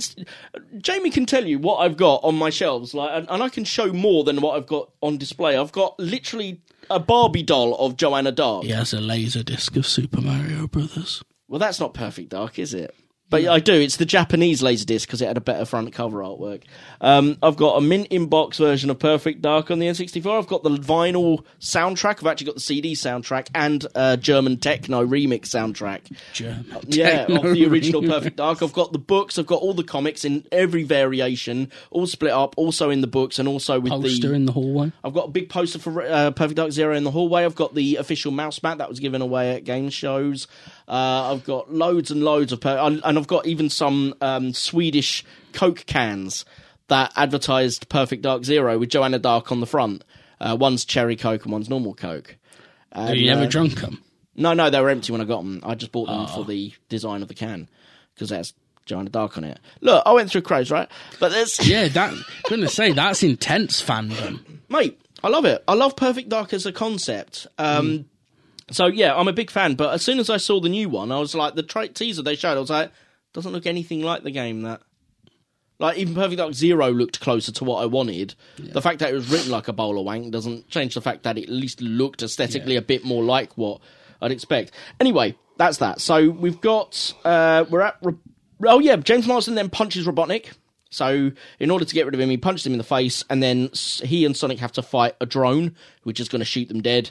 Um, and then they drive away in uh, James Marsden's car, uh, and then Agent Stone, which is like the the lackey to Robotnik, instead of chasing after them, goes inside the house to see if Jim Carrey's all like Robotnik's all right. I just saw a guy race out of here and thought that you should stop them. Open your mouth and say you thought that you should stop them. and he berates him. And He that's- grabs his tongue, doesn't yeah, he? he, grab, he grabs him by the mouth, pulls him in, and goes, No, I thought that maybe I should check to see if you were okay. You know what's hard about being the smartest person in the world? Everyone else is Stupid. Yes, way to go. You got that one. "I like that. That was a nice bit of back." and Bits like this are when I like him as Robotnik. Yeah, Um, bits where he goes a little bit more sinister. Yeah. Uh, once he's in his flying contraption at the end, he feels Yeah. a lot more like Robotnik. yes, he does. There's it's the bits where he's dancing. Yeah, that's the worst bit. That's- That how that hasn't been cut from the film, I don't know. Not only because it's not right for the character, it's completely irrelevant to the film. Yeah, I think it's literally they left it in there because well, kids will find this funny, won't they? Because it's silly man dancing silly. Um, and they do it in all the films. I mean, even Sonic does the floss in this, which was popular for all of five minutes and now has dated already. That's a let alone thing, isn't it? Yeah, and it's already dated. Like, And you knew it would. You knew the floss would date within a year, and it did. And now it looks like the floss. No one cares. Um, but yeah, so it jumps to nighttime. I did notice that was an odd cut. They're driving away at daytime. James Marsden and Sonic have a conversation. Yeah, he does And the world's largest ball of twine gag, doesn't he? Yeah, yeah, yeah. Um, so that they have this conversation. It's clearly daytime, like middle of the day. And then the next shot is them pulling up to a bar in the middle of the night, and there's no explanation as to why there's that big a time jump. Uh, but for what, obviously they've travelled across America. Maybe we just don't appreciate the distance and time because we're in the UK, and if you'd been driving all the way from middle of the day to middle of the night, you'd probably be in Scotland rather than anywhere No, else. you, you could drive the Yeah. entire length of our country in one day, can't you? Easy, yeah. It's so long as traffic was on your side, easy. Um, whereas, yeah, in America, obviously he, he travelled all that time and he hadn't reached the other side, and to us we're just like, what have they been doing, sodding around for those hours? But obviously they probably have been driving. It's just we don't appreciate the distance. So as Marsden goes to use the payphone, uh, there's a biker rally outside the bar. And they're like they're doing tricks on motorbikes, and there's like f- uh, monster trucks and stuff like that. And Sonic can't help himself, and he goes in. Yeah, this was a weird, um, a weird thing they've done with Sonic's personality in this. Is they've, they've made him really scatterbrained and very attention deficit. Yeah, he's, he's very easily distracted. Yeah, because maybe I'm remem- remembering wrong, but I don't think I am. Sonic's actually a pretty chilled out person. Like in most Sonic games, He's he's relaxed. he yeah. just seems to want to snooze. well, yeah. So I, I mean, it And eat on chili medium- dogs. Yeah, it depends on the medium you watch. Um, but in general, Sonic is meant to be a bit more chillax. Yeah. Uh, there there He's are cool. there are adaptations of him where he's a bit more. Uh, I wouldn't. Here's the thing: he's a bit more manic, but I, I don't think I've ever seen him quite as manic as this. no, he's hyperactive. Yeah, this, very very hyperactive throughout the film. Um, so he goes into the bar and he gets caught up with um, by Marsden. Marsden's been on the phone to his friend at the police force, but it turns out that Robotnik's already there and they've wiretapped the the phone. Uh, and then he Robotnik tells the the dumbass that runs the police station outside of James Marsden. Don't be bothered. You just sit there and be you. Sless. which I don't think actually worked quite as well as it should have done as a line. You sit Yeah, there and be you. fucking awful. Yeah, it wasn't a good line. Uh, so that's a potential for worse line. I think there's another worse one later, but we'll see. Um, Marsden goes realizes Sonic's in the bar, goes in there, and Sonic wants to live a little. He realizes he's never done a bucket list. He writes a bucket list of things to do. Marsden goes, you know what? We got an hour. Why don't we just go and enjoy ourselves? So there's a montage of them enjoying themselves, and then Sonic ends up picking a fight uh, with a big guy in the bar. Well, the guy tries to start a fight with them, but rather than leave, Sonic decides to take the fight to this guy. And this is where we get the first time that Sonic does like a proper slowdown, and the whole world seems to stop, but Sonic can move around quite freely. Uh, and he rearranges everything in the fight to, you know, win in their favour. So basically, all as Marsden sees, someone punches him in the face, and then as he goes to you know fight back, all of a sudden everyone's been decked. Yeah. Um, This is very similar to um, Quicksilver in X Men: Days of Future Past. Right, This is how they represent his speed: is by actually having everyone else slow almost to a standstill, and then he runs around and repositions everybody yeah. So they all knock each other out. Ah, okay, fair enough. Yeah, so I mean, Sonic eats a chili dog during this section, which is a reference back to Sonic Satam and mostly Sonic AOSTH uh, from the early 90s. I mean, the chili dog thing is stuck, and I don't really know why. It was never written in any of the games, it's just something that's become part of his character now because of Yeah. the uh, additional media. To the point where it's in Sonic Generations. Yeah, so it's now in the games, but like in retrospect, it wasn't. You know, there was there was no point in Sonic One where you're like, oh, I've better stop at the chili dog stand. Um, I don't even know what chili dog is. It's just a hot dog with chili on it, I It's double suppose. chili on it, yeah. Okay, fair enough. Uh, do you know Bobby Joe's restaurant on the seafront? yes. They do a phenomenal chili dog there. Well, I would know. I don't even. They also do a lovely barbecue pulled pork one, do they do a vegetarian version? which you would know if you would just do what the rest of us do and murder helpless animals. do they do a vegetarian? No vegetarian? wonder you don't side with Doctor Robotnik. Yeah, I think they have vegetarian options. Oh, there. well, then I can do that then. they do, a And it's exactly the same. They do wonderful milkshakes. You're a wonderful milkshake. Wonderful. They're Snickers milkshake. Do they bring all the boys to the yard? it, it, it, it brings my boys to the yard. all right, all right. That's a bit more than. I... Jesus Christ! That's the secret ingredient. That What, makes your boys in the taste so yard? You're dipping your balls into your milkshake. I meant jizzball, right? Oh well. I, see how interesting it is. You can interpret the same statement two different ways. you, you might try and keep this at a family friendly level, but I will always drag it down Perhaps. Well, if you don't drag it down, I will. with my dirty minded talk. So they win this fight and then they leave. Uh, and then the next day, Robotnik's there. He's chased them to, tr- like, tracked them basically to the bar. And he throws the guy through the window. Yeah. Because he won't give up any information. Uh, or he, ha- I think he, Yes, the, the- robots do it. Yeah, he has the robots do it. And as he walks out with Agent Stone, he goes, Now that's what I call good cop, bad cop. And he holds out his hand for like a high five or a low five. And so Agent Stone goes to give him a low five, and as he's as he's like slides his hand down, Robotnik pulls away his hand and then punches Agent Stone in the throat. Left herself open. Yeah, this was. that was just like, what are you doing? Hey, left yourself open. I actually liked it. I thought that was funny. Oh, it made me laugh. Because it's such a dick move. Uh, that that to me suits Robotnik. He would do a dick move. Yeah, yeah, yeah. It's just like give me a high five and then punches the guy in the throat, um, and that's his mate. uh, so Robotnik then catches up to them on the road and attacks them. He's got like this uh, tank style vehicle. Sonic spin dashes and overturns it, uh, and when he gets up from the spin dash, because apparently he's never really actually done that before, he goes, Guess I had a bonus life. "Yay!" That's a bad line. That's yeah. a bad line. That's a it's, bad it's an extra life. No, it's a bad line. Okay. To be fair, Sonic never breaks a TV and gets invincible. No. Because I think that's a wrong message to kids.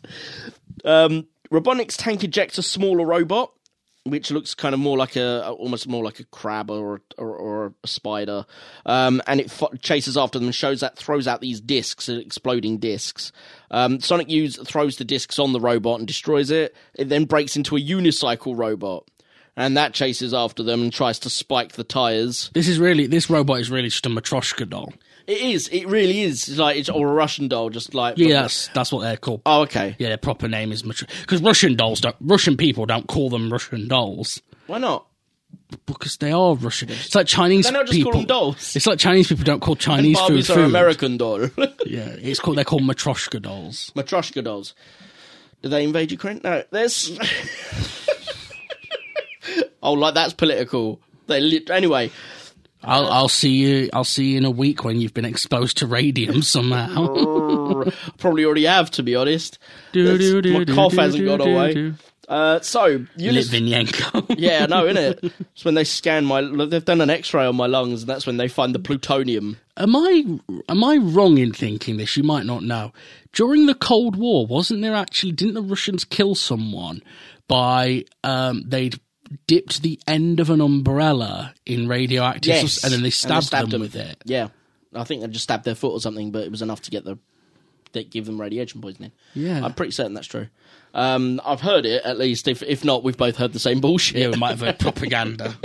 Um, so Marsden smashes the unicycle robot and it ejects a tiny bug, which cuts the top off the car and then uh, attaches itself to Sonic to explode. They manage to just about get rid of it, but Sonic doesn't leave in time, which makes no sense to me. He just sort of stands in front of it, going, "Yeah, I'm sure glad we got rid of that." So clearly, it's going to blow up. What are you doing? Um, so it blows up, and Sonic is at that point where he's super injured. This is the same point where I say this is essentially the same storyline in terms of its element beats to Detective Pikachu. yeah, that happens in Detect. Not not an explosion as such, but No, but something happens, and and the um, animal ro like the animal fr- companion. Uh, the witty, banterous animal companion on is injured. door. Yeah, and it, this is the cry moment. No, please don't leave me, Pikachu, or please don't leave me, Sonic. No, don't do this. Yeah. Uh, so, I mean, it's not quite as. It's played harder for the tears, I think, in Detective Pikachu, but it's still the same story beat. yeah. Um, uh, there's a lot in. If you were to run them side by side, Sonic and Detective Pikachu have essentially the same story beats. They just change the elements. All, the- like the That's actual really story beats itself is the same, and it's fine because they're both good stories. But I wonder, like, if they found like they've obviously found a way in which to make this work. But if they do it too much, it will kill it because I can only watch that Sonic- story so many times. Sonic has the better villain. Yes. The, the the the problem with Detective Pikachu, as we talked about when we did that episode, is first of all it's a detective film that's not a detective film. Yep. Uh, but also the villain isn't, even though it's super obvious who the villain is, the villain isn't actually established until the end of the film. Whereas Robotnik is present throughout this movie. Yeah, and and uh, he, even even so, like even even if they were only in the film the same amount of time, Jim Carrey's performance is more standout. Bill, like not Bill Nighy. He's Yeah, Bill Nighy. Bill Nighy Yeah, Bill Nighy is very very good, but he's playing a, a, a like a an un, not undercooked. What's it called? An under. Written Um, villain. Yeah, and so he, he doesn't have as much villainy to do. He's also not necessarily trying to kill anyone. No, I remember us talking about about that. that. We were like, his motives are not that bad. No, I mean, like I still wouldn't want it, but at the same time, it's like, well, it is reversible. Well, I think it depends how unlucky you are with which Pokemon you get. Like, no, no one wants to get stuck as like a, Magikarp. Lickitung or a Magikarp. But imagine being a Machamp. yeah, I still don't Imagine want what to be a Machamp. imagine what you could do with all four of them arms. what disappoint four women at the same time as I do that. anyway. Um, I say in the campus tone. I can't believe I did that. Anyway, I, I absolutely love pleasuring the ladies. Um, and you on. wonder why people think you're gay when you talk like that. something wrong with them. They, they obviously don't understand how straight I am. There's. I've lost where we are now. You bugger. Oh, Sonic's so- injured. They go to uh, they go to Pretzel Lady's Yes. sister's house in San Fran. We get a scene of Robotnik realizing, like, he, even though he loses the, the tank and all of the subsequent little bits, he really finds Agent Stone still has Sonic's quill in his pocket. and It's glowing, so he knows that. Like, he's basically all the dancing shit that we mentioned a little bit ago. He does all of that while he's analyzing the quill. Yeah. Um, We get one good shot in his. He's, he's, in, a big truck, isn't yeah, he? Yeah, it's a bit. It's like it looks like I a think- tour bus. Yeah, he's, he's going on tour. I think it's slightly designed to, re- uh, even though it's not a, an accurate representation of it. I think it's designed to somewhat resemble the gun truck from Sonic Adventure 2. Yeah, we um we do get one good shot in that sequence though, which is the bit where Eggman is standing. Sorry, Robotnik. Hmm. He's standing up in the. You can see his final machine behind him. Yes. and the camera kind of does a 360 rotation. Yes, that is a that's cool very shot. good shot. That's a cool shot. I thought you were going to mention the bit where he's like doing the fake skiing. I thought that would be your favourite shot. That was the best part of the dance, I'll admit, because he times it very well. Yeah, he's very. Oh, yeah, yeah, he does a very good job with that. Can't believe we never had a dancing movie with Nick Cage. Uh, Nick Cage, Jim Carrey.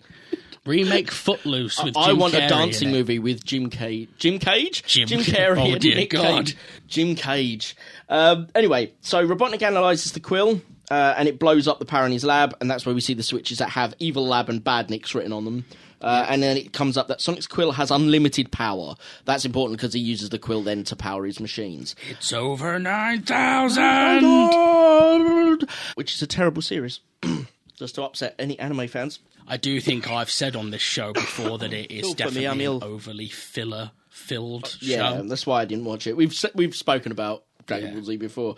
Um, so As Sonic, you can hear, by the way, Rory is still ill. I'm still, uh, yeah, I've just had my chest X-rayed, so hopefully they'll find out what's Yeah, wrong with apparently, me. apparently, the green herb I gave him to smoke didn't work. No, but I've got some green herbs in chewable form. Maybe we need Do you want some uh, chewable her- green herbs? I'm good, thanks. My No? my health's at fine, my friend. See my Mine's little clearly not. my little health I bar think I've here? still got No, poison. I think you're on orange caution. I need a blue plant. yes, I'll find you some blue herb. Um, First aid spray. Yeah, but anyway, I don't really have chewables. I was only joking. I just realised that might be might be getting the law on my back. So uh, Marsden takes Sonic to his wife's sister's place. I, don't- I never caught And her name is, either. This this is a bit of lazy writing because this is that typical. Oh, the sister-in-law doesn't like him. You're not good enough for my.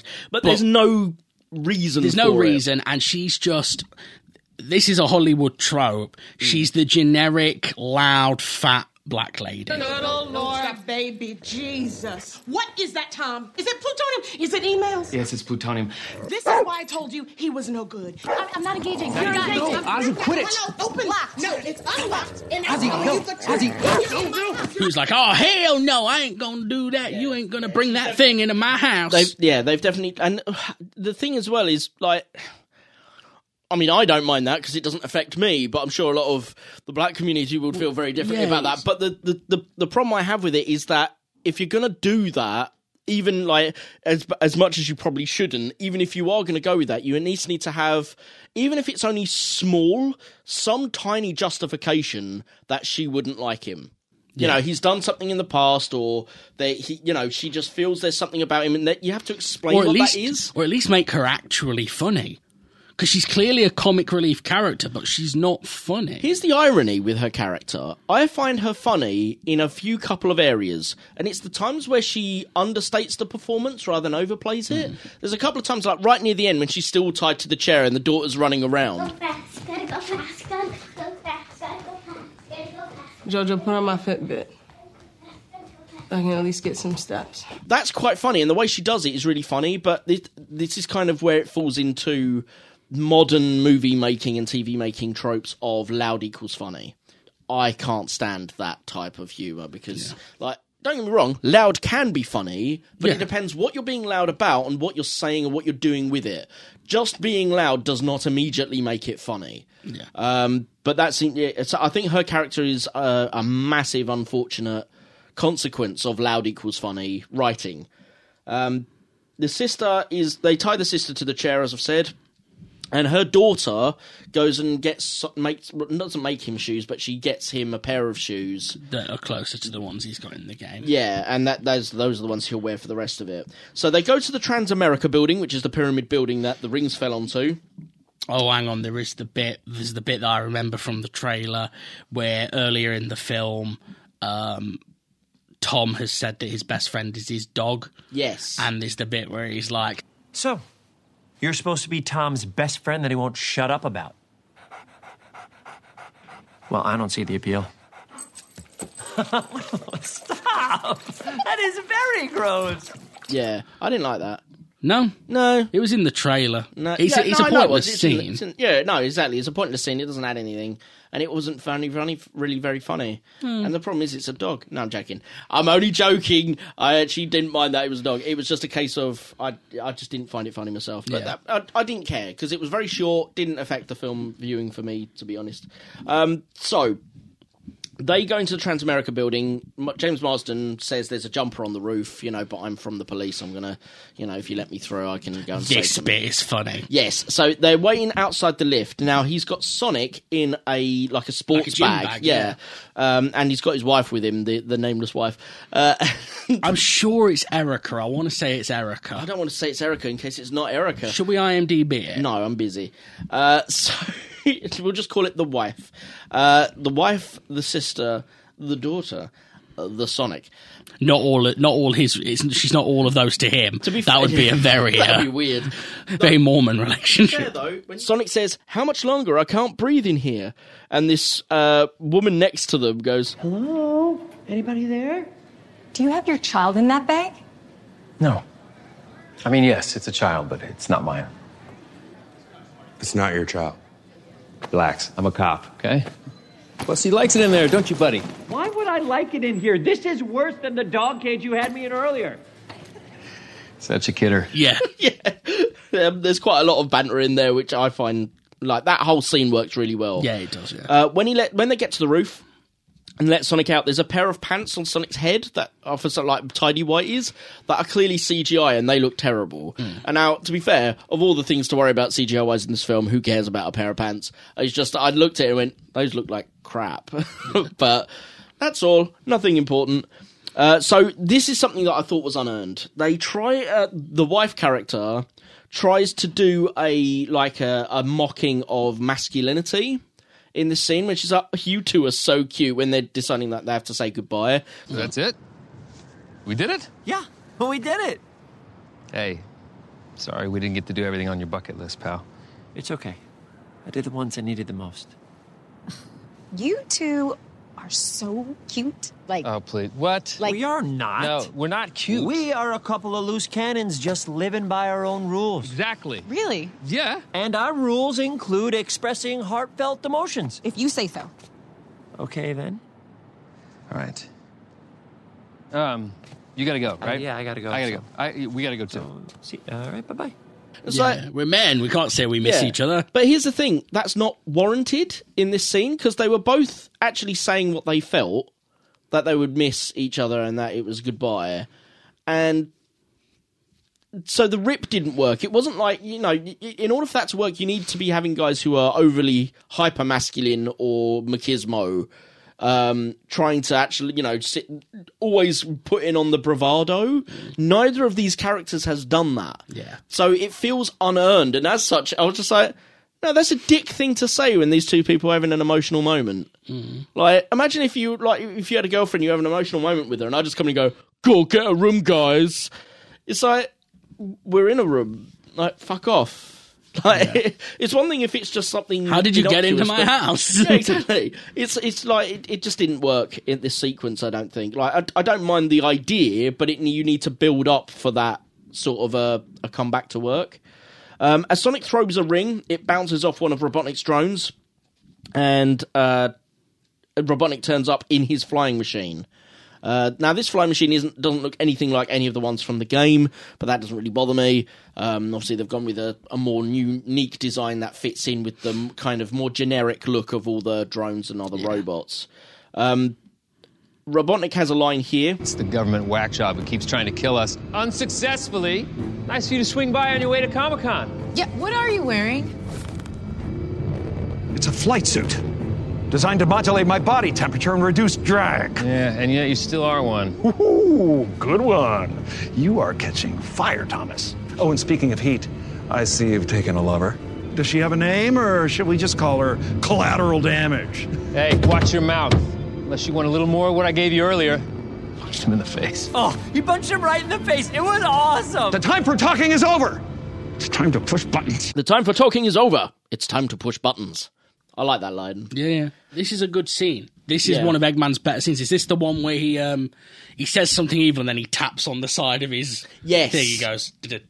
Yeah, it's, it's, those sort of over the top flourishes work within the character. Yeah. um, whereas Is this the f- dancing in a room doesn't. This is the first time where he pulls the goggles on Yes. as well as it, and he starts to actually look like Robotnik a little bit more. They mock his flight suit, don't they? Yep, which is clearly designed to. It's still not accurate to the games, but it doesn't matter. It's closer to the spirit of these outfits in the games. Yeah. Prior Yeah, to 'cause this he's been in all black, hasn't he? Yeah, he's been point? wearing just like a like trousers and uh, a, shirt and a shirt trench coat. and uh, yeah, a black trench coat. Uh, and his moustache is kind of even at this point, it's still kind of more uh, Dick Dastardly than anything Hmm. else. Like it's just a twiddly moustache. Um, obviously, at the very end, it turns into the more noticeable Robotnik moustache. During this point, Sonic has to push James Marsden and his wife off the building. Destroys all of the drones and then uses a ring to send So, Marsden and his wife we get to that- back to Green Hill. This is part. This is a part of the film I have a problem with. Okay. So Eggman, uh, sorry, so Robotnik. It took me ages. You know, when they first started calling him Eggman in the games, Yeah. it took me ages to adjust to that. Yeah. But I finally have now, and now I find it hard to call him Robotnik. Yeah, sure. Um, Robotnik launches like 15 missiles, right? Yes. And we do another slow mo scene Yep. where Sonic is rearranging the missiles and stuff. But Yeah, here's and here's banging on them and stuff. Yeah. yeah. here's the thing: when he bangs on those, they should explode. Uh, I think the the tip has to go in for a rocket to explode. Does it? Most, I think a lot of rockets, just one good knock like that would blow them. No, you have to. Th- th- there's a, a detonator on the front. Then I stand correct. Yeah. I mean, it, it, again though, it is somewhat plot armor because none of this is explained, and let's be honest, it, none of Robotnik's equipment functions in a real world capacity. No. So they could just as easily as exploded by being tapped on with a spoon as being crushed into a building. Um, but yeah, there there there does seem to be. Uh, I think in general, missiles and rockets, the nose has to crunch in, which is why so many of them fail. If the, the actual crunching mechanism doesn't function, then the rocket just stays lit, but sort of Oh, I see. Okay. yeah, that's that's why there's the worry with undetonated bombs because they're still Wow. actually able to go off because it's just that the target mechanism has Like the, um, that's why they're finally going to remove the Montgomery, aren't they? Yes, uh, in our local river, the River Thames, there is a, a sunken World War II warship called the Montgomery. USS Montgomery. Yeah, and it uh, it was carrying a shed load of mines and bombs and stuff like that when it sunk, uh, and it, every now and then one floats to the beach and it has to be gotten rid of by a professional bomb squad. Uh, however, they've just kind of left it there to rot. The problem is, is at such a point where. And I don't know why they didn't figure this would be the case earlier, because I would have could have told you this in the 40s when it sunk. Eventually, it will decompose to a point no. where it will go off. Yeah, they did. I looked this up. So basically, what happened? Very quick history lesson, I guess. Yeah. Uh, so it's an American ship Yeah. that was on its way to deliver ordnance to us. Mm. It hit a sandbank and sunk. The the Americans, being the Americans, went, "Well, it's your waters. Guess it's your problem now." And we were like, "No, no, that's your boat. You come and clear it up." And the Americans were like, "Nah." So then we were like, "Oh, great." And then the government, in typical British government fashion, went, Well, we're busy fighting a war, let's leave it there. Deal with it when we get back. Then when they got when the war was over, they went, eh, it's gonna cost a lot of money to do that. Is it gonna blow like right now? Probably not. Then we'll let future people worry about that. And they've continued because they re examine it every three years, I think it is, And they literally have just kept saying, eh, eh, until it's got to a point where they're like, No, it's very likely it will go off in the next three years. And if it goes off, it will take uh, quite a bit of Kent, Kent and Shoebury with it. Yeah. It's it's because it like the amount of ordnance that's in there is quite shocking. I- apparently, is it Gravesend that's the town of um, Kent that faces the? I think it is. Yeah. Apparently, every window in that town will shatter from the force of the sonic boom. wouldn't wouldn't surprise me at all. I, would hate to be a ship passing by nearby if. Like, because if it do that to something a distance away, if you Mm. him by in a ship when it goes off, oh boy, you probably won't be anymore. Yeah. Um, but yeah, so they throw Sonic throws the ring, they fly through, and they land it in sort of a haystack in a in a barn back in Green Hills, nice and safe. And Sonic continues his chase through San Francisco with Robotnik, and now we're all caught up with the beginning. Um, they then go around the world. Sonic throws rings and jumps to different places in Yeah, the we go along the Great Wall of China. Yeah. We go up the pyramids of Egypt. Yep, they do through all of this sort of different stuff using rings to travel between the countries until Sonic winds up back at Green Hills and Robotnik follows him through. Um, though somehow it's now night time. I was about to say it's somehow night time. It's, so it's a case of like Marsden and his wife end up in the haystack in the day. It's clearly middle of the day when they are when Yeah. they get blasted through, and it's middle of the day in San Francisco. Sonic's been chasing around for a quite a short, but it's it's a montage, but it's a short montage.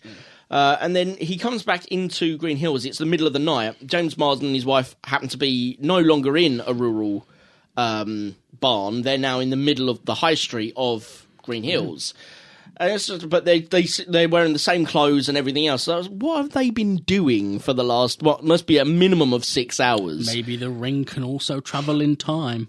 Maybe that's a hint to something that will happen in future and how Knuckles comes back through with no family. Maybe I don't know. We'll see in the second one. Um, but it is a bit weird to go. Hang on, you've just been hanging around Green Hills in the same clothes and everything for twelve hours doing nothing. Um, bit odd. So after the town turns up to defend Sonic, because Sonic's a bit been a bit burnt out at this point, he's lying on the floor. The um, James Marsden uh, basically decides he's going to defend Sonic with his life, and because everyone in the town loves James Marsden, they uh, all turn up to defend him. As well, and they're like, "Well, you you can't have a our sheriff, and he's our guy, and this means it's our blue blur. We're gonna do all the stuff." So, perfect American accent there. And the old man has a chainsaw. yeah, yeah, a crazy Carl who's been obsessed with the the blue devil. Um, Who maybe we should call overly observant Carl. Yes, yes, that is also mentioned in the film. Uh, he attacked. So James Marsden attacks Robotnik directly, trying to punch him inside of his own ship, and then Sonic manages to get up and cut through Robotnik's ship and sends throws a ring, sending Robotnik to the Mushroom Planet. So let's, let's just slow that down a bit because this is actually a really good part. This was the part more than any other part of the film. This part triggered my nostalgia when they're facing off in the street. Yeah. Um, like I was watching, I was like, "This, this is what I want a Sonic film to be. It's Sonic versus Robotnik. Robotnik's in a flying machine. Um, my only problem, and it's really my only problem with this is I wish it was a slightly longer battle. Yeah. But um, yeah, you're right. It's, it's quite dramatic. This is the part where he's best as Eggman. Yeah. Um, he's very sinister. He's like, "I'm going to destroy you," sort of thing. Yeah. And Sonic gets a pretty badass line where he's like, "I'm not leaving Earth. You are." Yeah. And then yeah, like you say, throws a ring. Throws a ring, sends well, he- Robotnik he, to the gets James Planet. Marsden to throw the ring, doesn't he? Yes, I think he does. And then Sonic basically hits the nose of the ship with so much force. Yeah, it sends it back Yeah. into through the ring, and then the ring closes. Um, and yeah, so, so now Robotnik's stuck on the Mushroom Planet. He hasn't got any rings. Um, and then we cut to, uh, and then James Marsden decides that he's going to stay in Green Hills with his wife because the one thing he wanted to move to San Francisco for was to save a life as a cop, and he feels he's now already done that with Sonic. Um, so we cut to a few days later middle of the day, Green Hill Zone. Uh, the Green Hill Zone theme plays on a, Mm. like a piano as James Marsden and his wife de- redecorate like their a home. slowed down version, in it? Yeah.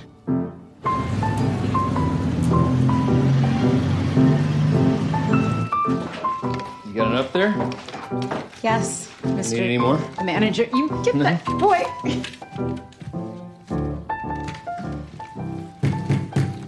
This redecorating was hilarious. Did you notice that James Marsden basic like really blatantly is not painting anything. He's just he's just rolling over a part that's already been painted. Oh, okay. Yeah, yeah. I didn't notice Oh, that, but yeah. no, fair enough. Yeah, it's clearly it's clearly already dried paint. Yeah. And he's just doing this. really useful as a cop, but not so much as a painter and decorator. Um, the government comes along, uh, the the main government guy who chose to make send Robotnik in the first place, uh, and gives them a voucher for Olive Garden. That's Yeah. been a recurring product placement. Yes, throughout the 'cause I film. forgot to say, that's where actually- you feel like home. Yeah, because that's actually one of my entries for worst line of this film. Oh, really? Is the when when he first says Olive Garden because when you're there, you're family. She did tell me to check your phone for dating apps. The only apps on my phone are the ones that came with it. In the Olive Garden. Ah, because when you're there. Your family. Is that meant to be a. maybe it's a joke we don't get because we don't have Olive Gardens in the UK, or did Olive Garden actually pay to have a reference? Um, I probably both. Uh, I do know that the quote they used, Olive Garden, when you're there, your family, I believe is the slogan for the company. yeah, like McDonald's is I'm loving it. Yeah. Did you know Justin Timberlake got paid something ridiculous like five million dollars to make that one little do do do do do I'm loving it. Oh, really? Yeah, That was JT. That was Ju- Justin Timberlake. Yeah, yeah. Wow. Uh, and he got paid something obscene, Can like five million? millions I can dollars. whistle, I can whistle too. I know. It's like That's fuck ridiculous. you, Justin Timberlake. Yeah, but it's stuck. Everyone knows it. So eh, swings around. Do you remember when they used to have the song "Make Your Day, Make Your Way" to a sign that says you're welcome? No, I have no idea what you're doing. that's doing. the Rob. old McDonald's advert from the nineties, back when they still had Ronald McDonald. Make your day, make your way to the sign that says you're welcome. A visit to McDonald's makes your day. Don't you take away my They don't Ronald. have Ronald McDonald. I want Ronald. When's the last time you saw Ronald McDonald? I want the Hamburglar. He was the Grimace. villain. Grimace was a fucking nightmare. People still remember Grimace though, because everyone was comparing Thanos to Grimace. Oh, really? Yeah, yeah. In Oh, fact, Jesus I'm Christ. sure. I'm sure in Infinity War, Tony Stark calls him Grimace, Right. or or it might be Star Lord. Right. Someone definitely calls Thanos Grimace in the film. Fair enough. Um, so James Marsden uh, and wife show Sonic that they like taking him back to his den But the den, they've basically taken all the stuff and they've put it in their attic so Sonic can live with them in the attic. Now, I'm going to reference a few things that I saw in the attic. Now, some of these may not be references, but I think they might be. These are the ones that I caught. Uh, we mentioned the Flash comics already um, because he was reading them at the beginning. They're there at the end. There's a set of maracas. Now they are on top of a, a pair of bongos, but maracas could be a Samba de Amigo reference.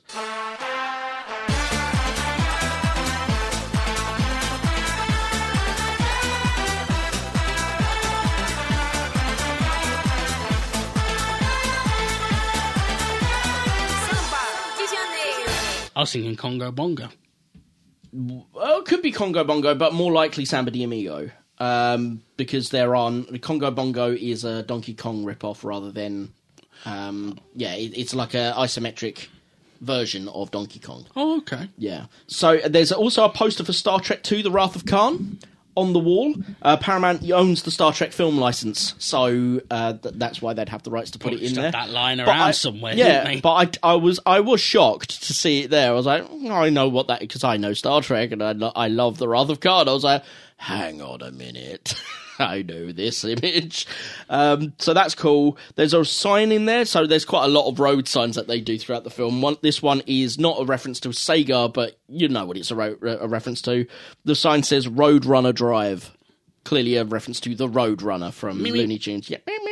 Uh, he's got a bedside lamp with a Ferrari Testarossa on it, which is possibly a reference to Outrun. It very specifically looks like an image from Outrun to me.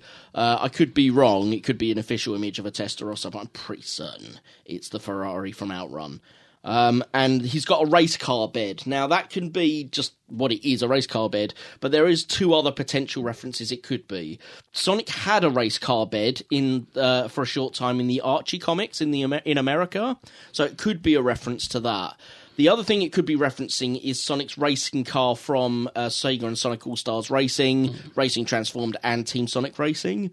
Uh, or it could just be a race car bed. You know, some of this uh, could, could be. I'm looking into stuff a bit much, but that I know that ha- I'll, I'll come to uh, the deleted scenes in a minute. Um, there's at least one reference in there that cannot be mistaken for anything but a Crazy Taxi reference. Um, so I know that there are these references in the film. Um, but yeah, so there's a nice happy ending for Sonic, James Marsden, and the ref. Uh, and then there's a, a post sequence there uh, with Robotnik on the Mushroom Planet. Now he's bald. He's lost his hair. He's got now his moustaches sort of spread out and, And he's become magically massive. ginger. And he's magically ginger, and his moustaches that are black. Yeah, And he's cannibalized his own ship to build equipment to survive, basically. Yes, and he's got a literal rock that he's called Agent Stone With a face carved in yeah, with a face carved in it. And he says, Why don't you get a head start? Do some reconnaissance. "Do you like that line?" No, no, is that a worse line? Yeah. Yeah, I think that's a worse line when you do some reconnaissance. But he and he says it like three or four times Yeah. throughout that end sequence. It's like it's not that long. It's like, stop saying that. But then he actually does do the Robotnik voice at this scene, Yes. doesn't he? Yeah. And he does it really well, where he's like, ah, ha, ha, ha, sort yeah, of thing. yeah. It's as he's going quote unquote mad. I don't Yeah. know how mad he'll go. 'cause Let's see if you can make it through here, Here, Sonic. Get a load of piss. You have to ruin it. Yeah, well, mate, play Sonic Adventure and He says, "Get a load of this." Yeah, yeah, but it sounds like get a load of It piss. doesn't. No, trust me. When you play it again, you'll not hear anything lit- but get a load of piss. I piss. literally play that game at least once a year. Get a load of piss. Get a load of this. Get a load of this. Get a load of this. No, get a load of piss. Uh, I'm right, you're wrong. My name is Dr. Robotnik. I am the world's greatest scientist, soon to be the world's greatest ruler. Isn't that from Sonic Adventure Adventure 2? 2, Yeah. yeah. I was going to say. When he does the broadcast before he fires the And then he gets dicked over by his own granddad. Yeah. What a fool. That's some f- that's some time bendy shit for you. That is indeed. Uh, the sky has what appears to be three or four other planets around it, like the, all in formation. There's one could be a sun that is in eclipse. There's definitely an eclipse going on uh, with one of the planets. But there's a, a- looks like there's like different variations, and there might be other planets. There might be moons. uh, We don't know, but there is one. Like the one that's um, eclipsing the sun has a smaller one in front of it, which leads me to believe it could be Little Planet, or that, or it could just be that they stuck things to make it look more alien as possible. Um, I would like to believe Little Planet is in here somewhere because Little Planet is cool. Uh, Little Planet is the uh, Sonic CD, isn't it? Yeah, Sonic CD. So I would like to believe that's in there somewhere, but I could be wrong. Uh, and then there's the post credits sequence where Tails appears scanning for Sonic and goes, He's here!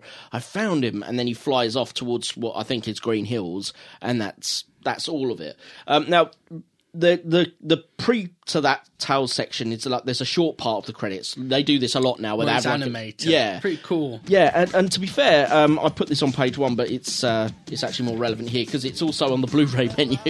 um, they they reused it and edited it for the Blu-ray menu.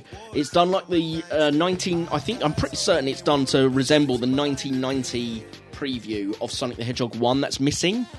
Uh, the missing preview has things like signage in Green Hill Zone that isn't there in the final game. Uh, also, Marble Zone has UFOs, but they didn't reference that at all. In uh, yeah, it's, it's weird, mate. Um, but there's there's certain references like the signage and stuff that looks like it's referencing that missing uh, 1990 Sonic the Hedgehog demo. So uh, I'd, yeah, I'd be keen to see you know hear from anyone who's worked on it whether that be the case. Uh, That's so- Marble Zone. Nice. I'll go through the deleted scenes, uh, but that, I'll be very brief on them because a they're not overly relevant to the story, but it's only because there's a couple of cool references in there. The first one that was cut is the alternate intro that they were going to use, which was Crazy Carl.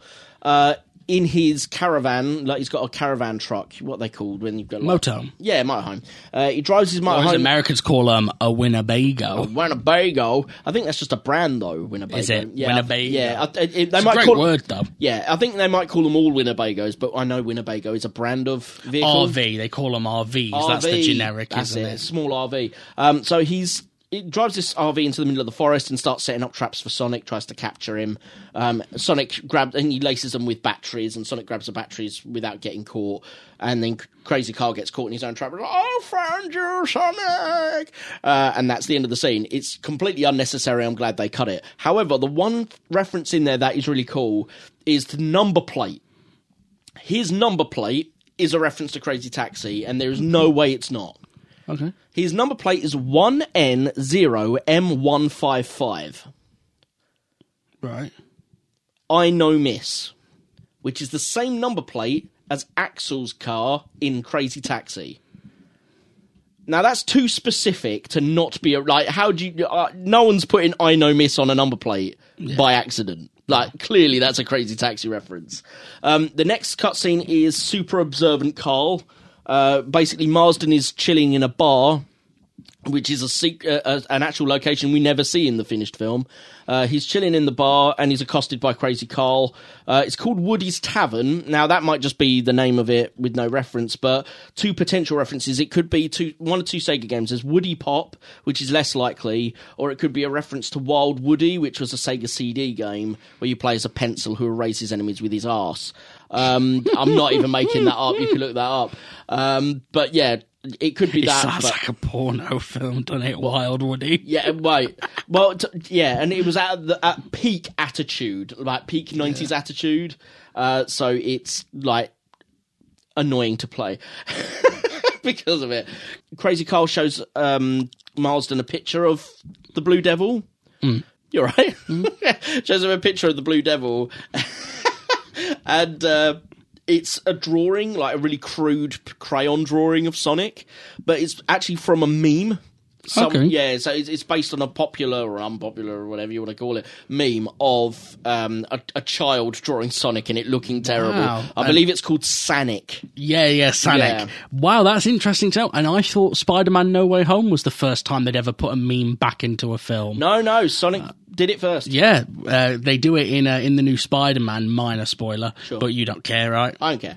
Uh, you know, obviously, this is one where it brings all the old Spider-Man villains back. Yes. You know the famous Green Goblin meme where it's the "You know I'm something of a scientist." Yes, Well, yes, I love uh, that meme. Willem Dafoe literally says that line in the film, and it, they know what they're doing because Yeah. they clear, they leave a They beat afterwards. Yeah. For the whole uh, the whole audience when I was watching it were like, ah. and I, I laughed, but part of me also went, "Dear God, what has the world come to when films create memes and then sequels to those films bring the memes back? Yeah, I d- yeah, I'm, I don't mind it so long as it's used sparingly. But You yeah, know, I'm something of a scientist myself. The next one is the most interesting one. It's the, it's called Baby Sonic, and it's all oh. almost all of it is early CGI test renders, and they look freaky as balls. There's no smooth animation apart from on a couple of bits that they finished, but obviously didn't put in the film. This version of the intro, uh, Sonic is like Sonic gets the flower, takes it to Longclaw, as happens in the film, and the echidnas attack. However, in this version, Longclaw throws the ring and takes Sonic to Earth and stays there with him. Yeah. So no echidnas come through, but Longclaw lives with Sonic on Earth Until she gets old. until she gets old. And it, there's this, uh, and actually, it's the one emotional element that would be quite nice to see back in the film. Though I can understand that for time they cut it um, because it, it may not be necessary. Plus, um, you never know because we don't see her die in the actual film version. She could come She back. could because you know what the rule is. Yeah, in this you? version, she's definitely dead. Um, but yeah, so she raises him, and then he says, um, "While I was growing up, you know, she looked after me when I couldn't look after myself, and then uh, I then looked after her when she could no longer look after herself." Um, he has a line in that. So with great power comes great boredom, which is a weird reference to Spider Man. Yeah. um, but yeah, again, it's not in the finished film, so we can't use it as a worst line. Uh, Sonic cares for Longclaw until she dies of old age, and then he has this one last line, which is "She was my only friend." Which is a really cool line, and I was like, that's actually got quite a lot of weight to it, considering he spends the rest of the film trying to find friends. Um, you know, she's his only friend, and she's now gone. Um, that would have been cool to keep in, but I, again, I fully understand why they cut it for time. Uh, bear in mind that all of that stuff is CGI exclusive. There's no actors, and you know you don't actually have to reshoot per se. Yeah, you just reanimate. reanimate. Uh, so it was an easy thing to cut. Um, so then there's Tom and Sonic have a chat. Now this is the one I was saying where James Marsden is talking to literally nothing. then you can tell because even though Sonic is animated into it, it's not a finished design. It's this horrible monstrosity thing, and you're like, and it's not even like as finished as the what we saw in the trailers. It's that same design but less. Yeah. So it looks even weirder. and a weird smooth thing sitting next to him ah, with big teeth. Um, but yeah, he it basically goes from the point where he gets licked by the dog, and he has a short conversation. Uh, so Sonic can explain his lightning powers. It's completely unnecessary, and for the most part, he doesn't know. So it's like, well, yeah, this scene is nonsense. it doesn't add to anything. Be gone. Yeah. Then there's a scene with Rachel and Wade. Rachel is the sister-in-law. I only know this because of the name of the skeleton scene. And Wade is the police officer, the dumb police officer friend. Um, the sister-in-law calls the police station in Green Hills to berate Tom for wrecking her car. So this is obviously meant to be like a post-credit sequence or something like that. Um, and Wade goes, "You know, I know this might sound a bit improper a bit weird, but are you feeling like a connection here? And it's clear that those two, are, like from a bit more dialogue, are going to start dating and might be interested in each other. Um, it doesn't work. It's a bit naff. So I'm glad they chopped it. Uh, and the last one is oh no no no that is all of them. I had I was going to do notes on building Robotnik with Jim Carrey, but it was just kind of a bit standard. Um, so it was just a bog standard documentary. I thought there'd be more behind it. So yeah, that's all my notes. Uh, so Jamie, what do you reckon on worst lines?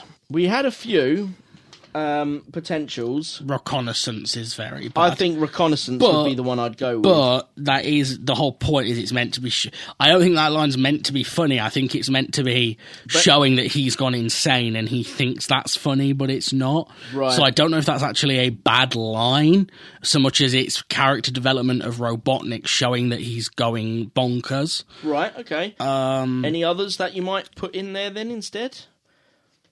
Uh, do you know what? I think it's the Olive Garden reference. Yeah. It's so ham-fisted. The only apps on my phone are the ones that came with it. In the Olive Garden. Ah, because when you're there. Your family. Yeah, because yeah, because it's a shill line basically, isn't it? It's shilling for when you're there, your family. Okay, cool. Oh, and um, I must have a bonus life as well. That's really bad. Guess I had a bonus life. You want the bonus life one in there? Yeah. Okay, fair enough. I, I I'll agree with that. Uh, just because it's too ham-fisted, the bonus life Yeah. quote. Yeah, sure. Awesome. So, last part then. What were your thoughts on the film? And would you recommend? Uh, yeah, yeah, I'd recommend this. It's it's definitely in the better. Uh, if you imagine a Venn diagram of terrible video game films and not so bad video game films, What do you mean, excellent video game film? this is definitely in the not so bad section. Um, it does change a lot of stuff from the games, but in all fairness, it's not like Sonic in the early games, at least. It's not like it had a hugely rich backstory anyway. Yeah. Uh, Jim Carrey was not as bad as I feared he would be, so that's a plus. Sonic is fine. I am until I saw the new trailer. I was quite looking forward to the new one. Yeah. I'm hoping that the new trailer, like you said, is just edited together badly. Mm. In fact, there's one part in the trailer that I'm just hoping isn't in the film at all. Mm. Um, but we'll see. Um, I am looking forward to the sequel. I'm looking forward to having Tails and Knuckles in it. Um, I think that Jeff Fowler, the director, Yeah. um, I think clearly cares about Sonic. Clearly takes it seriously. Yeah, he's done a good job with this film, I'd say. They, they deserve props for redoing the design as well, which is good. Yep. Um, yeah, it's it's not perfect, but it's definitely it's suitable to watch with your whole family, and it's it's definitely one of the better video game films. So you're recommending? Yeah, yeah, I'll recommend Sonic there, Jog.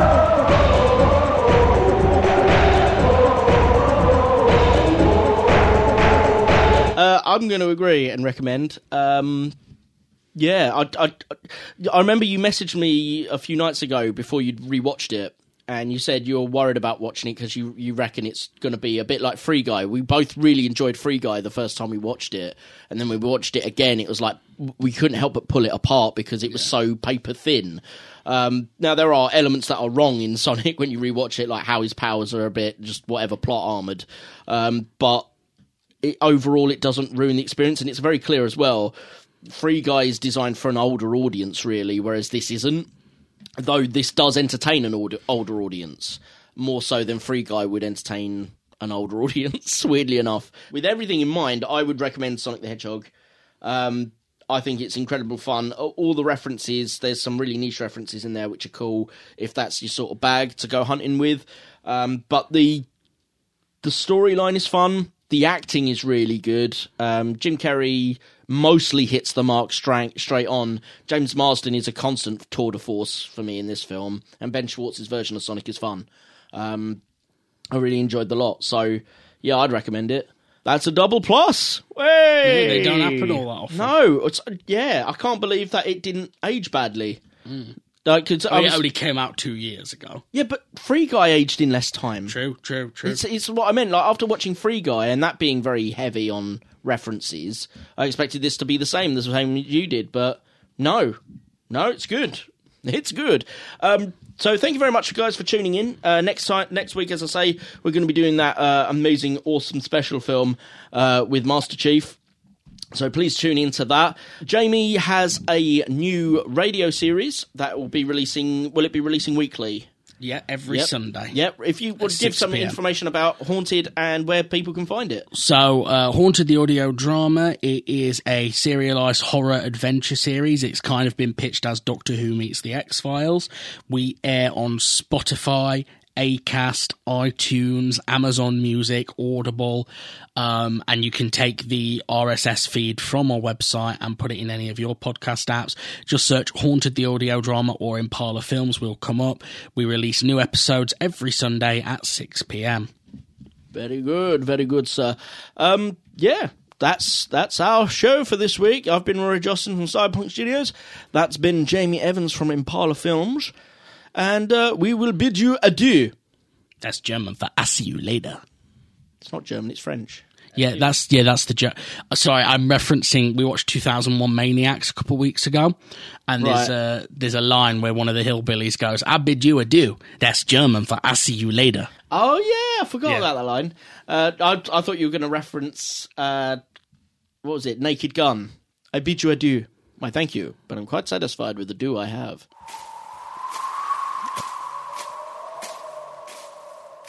I don't know that one. Oh, oh, actually, it might be from Police Squad. Have you watched Police Squad? No. I will show you Police Squad sometime. It's very funny. Uh, anyway, goodbye. Thank you very much for joining in, and we will see you all next time. Game over, yeah!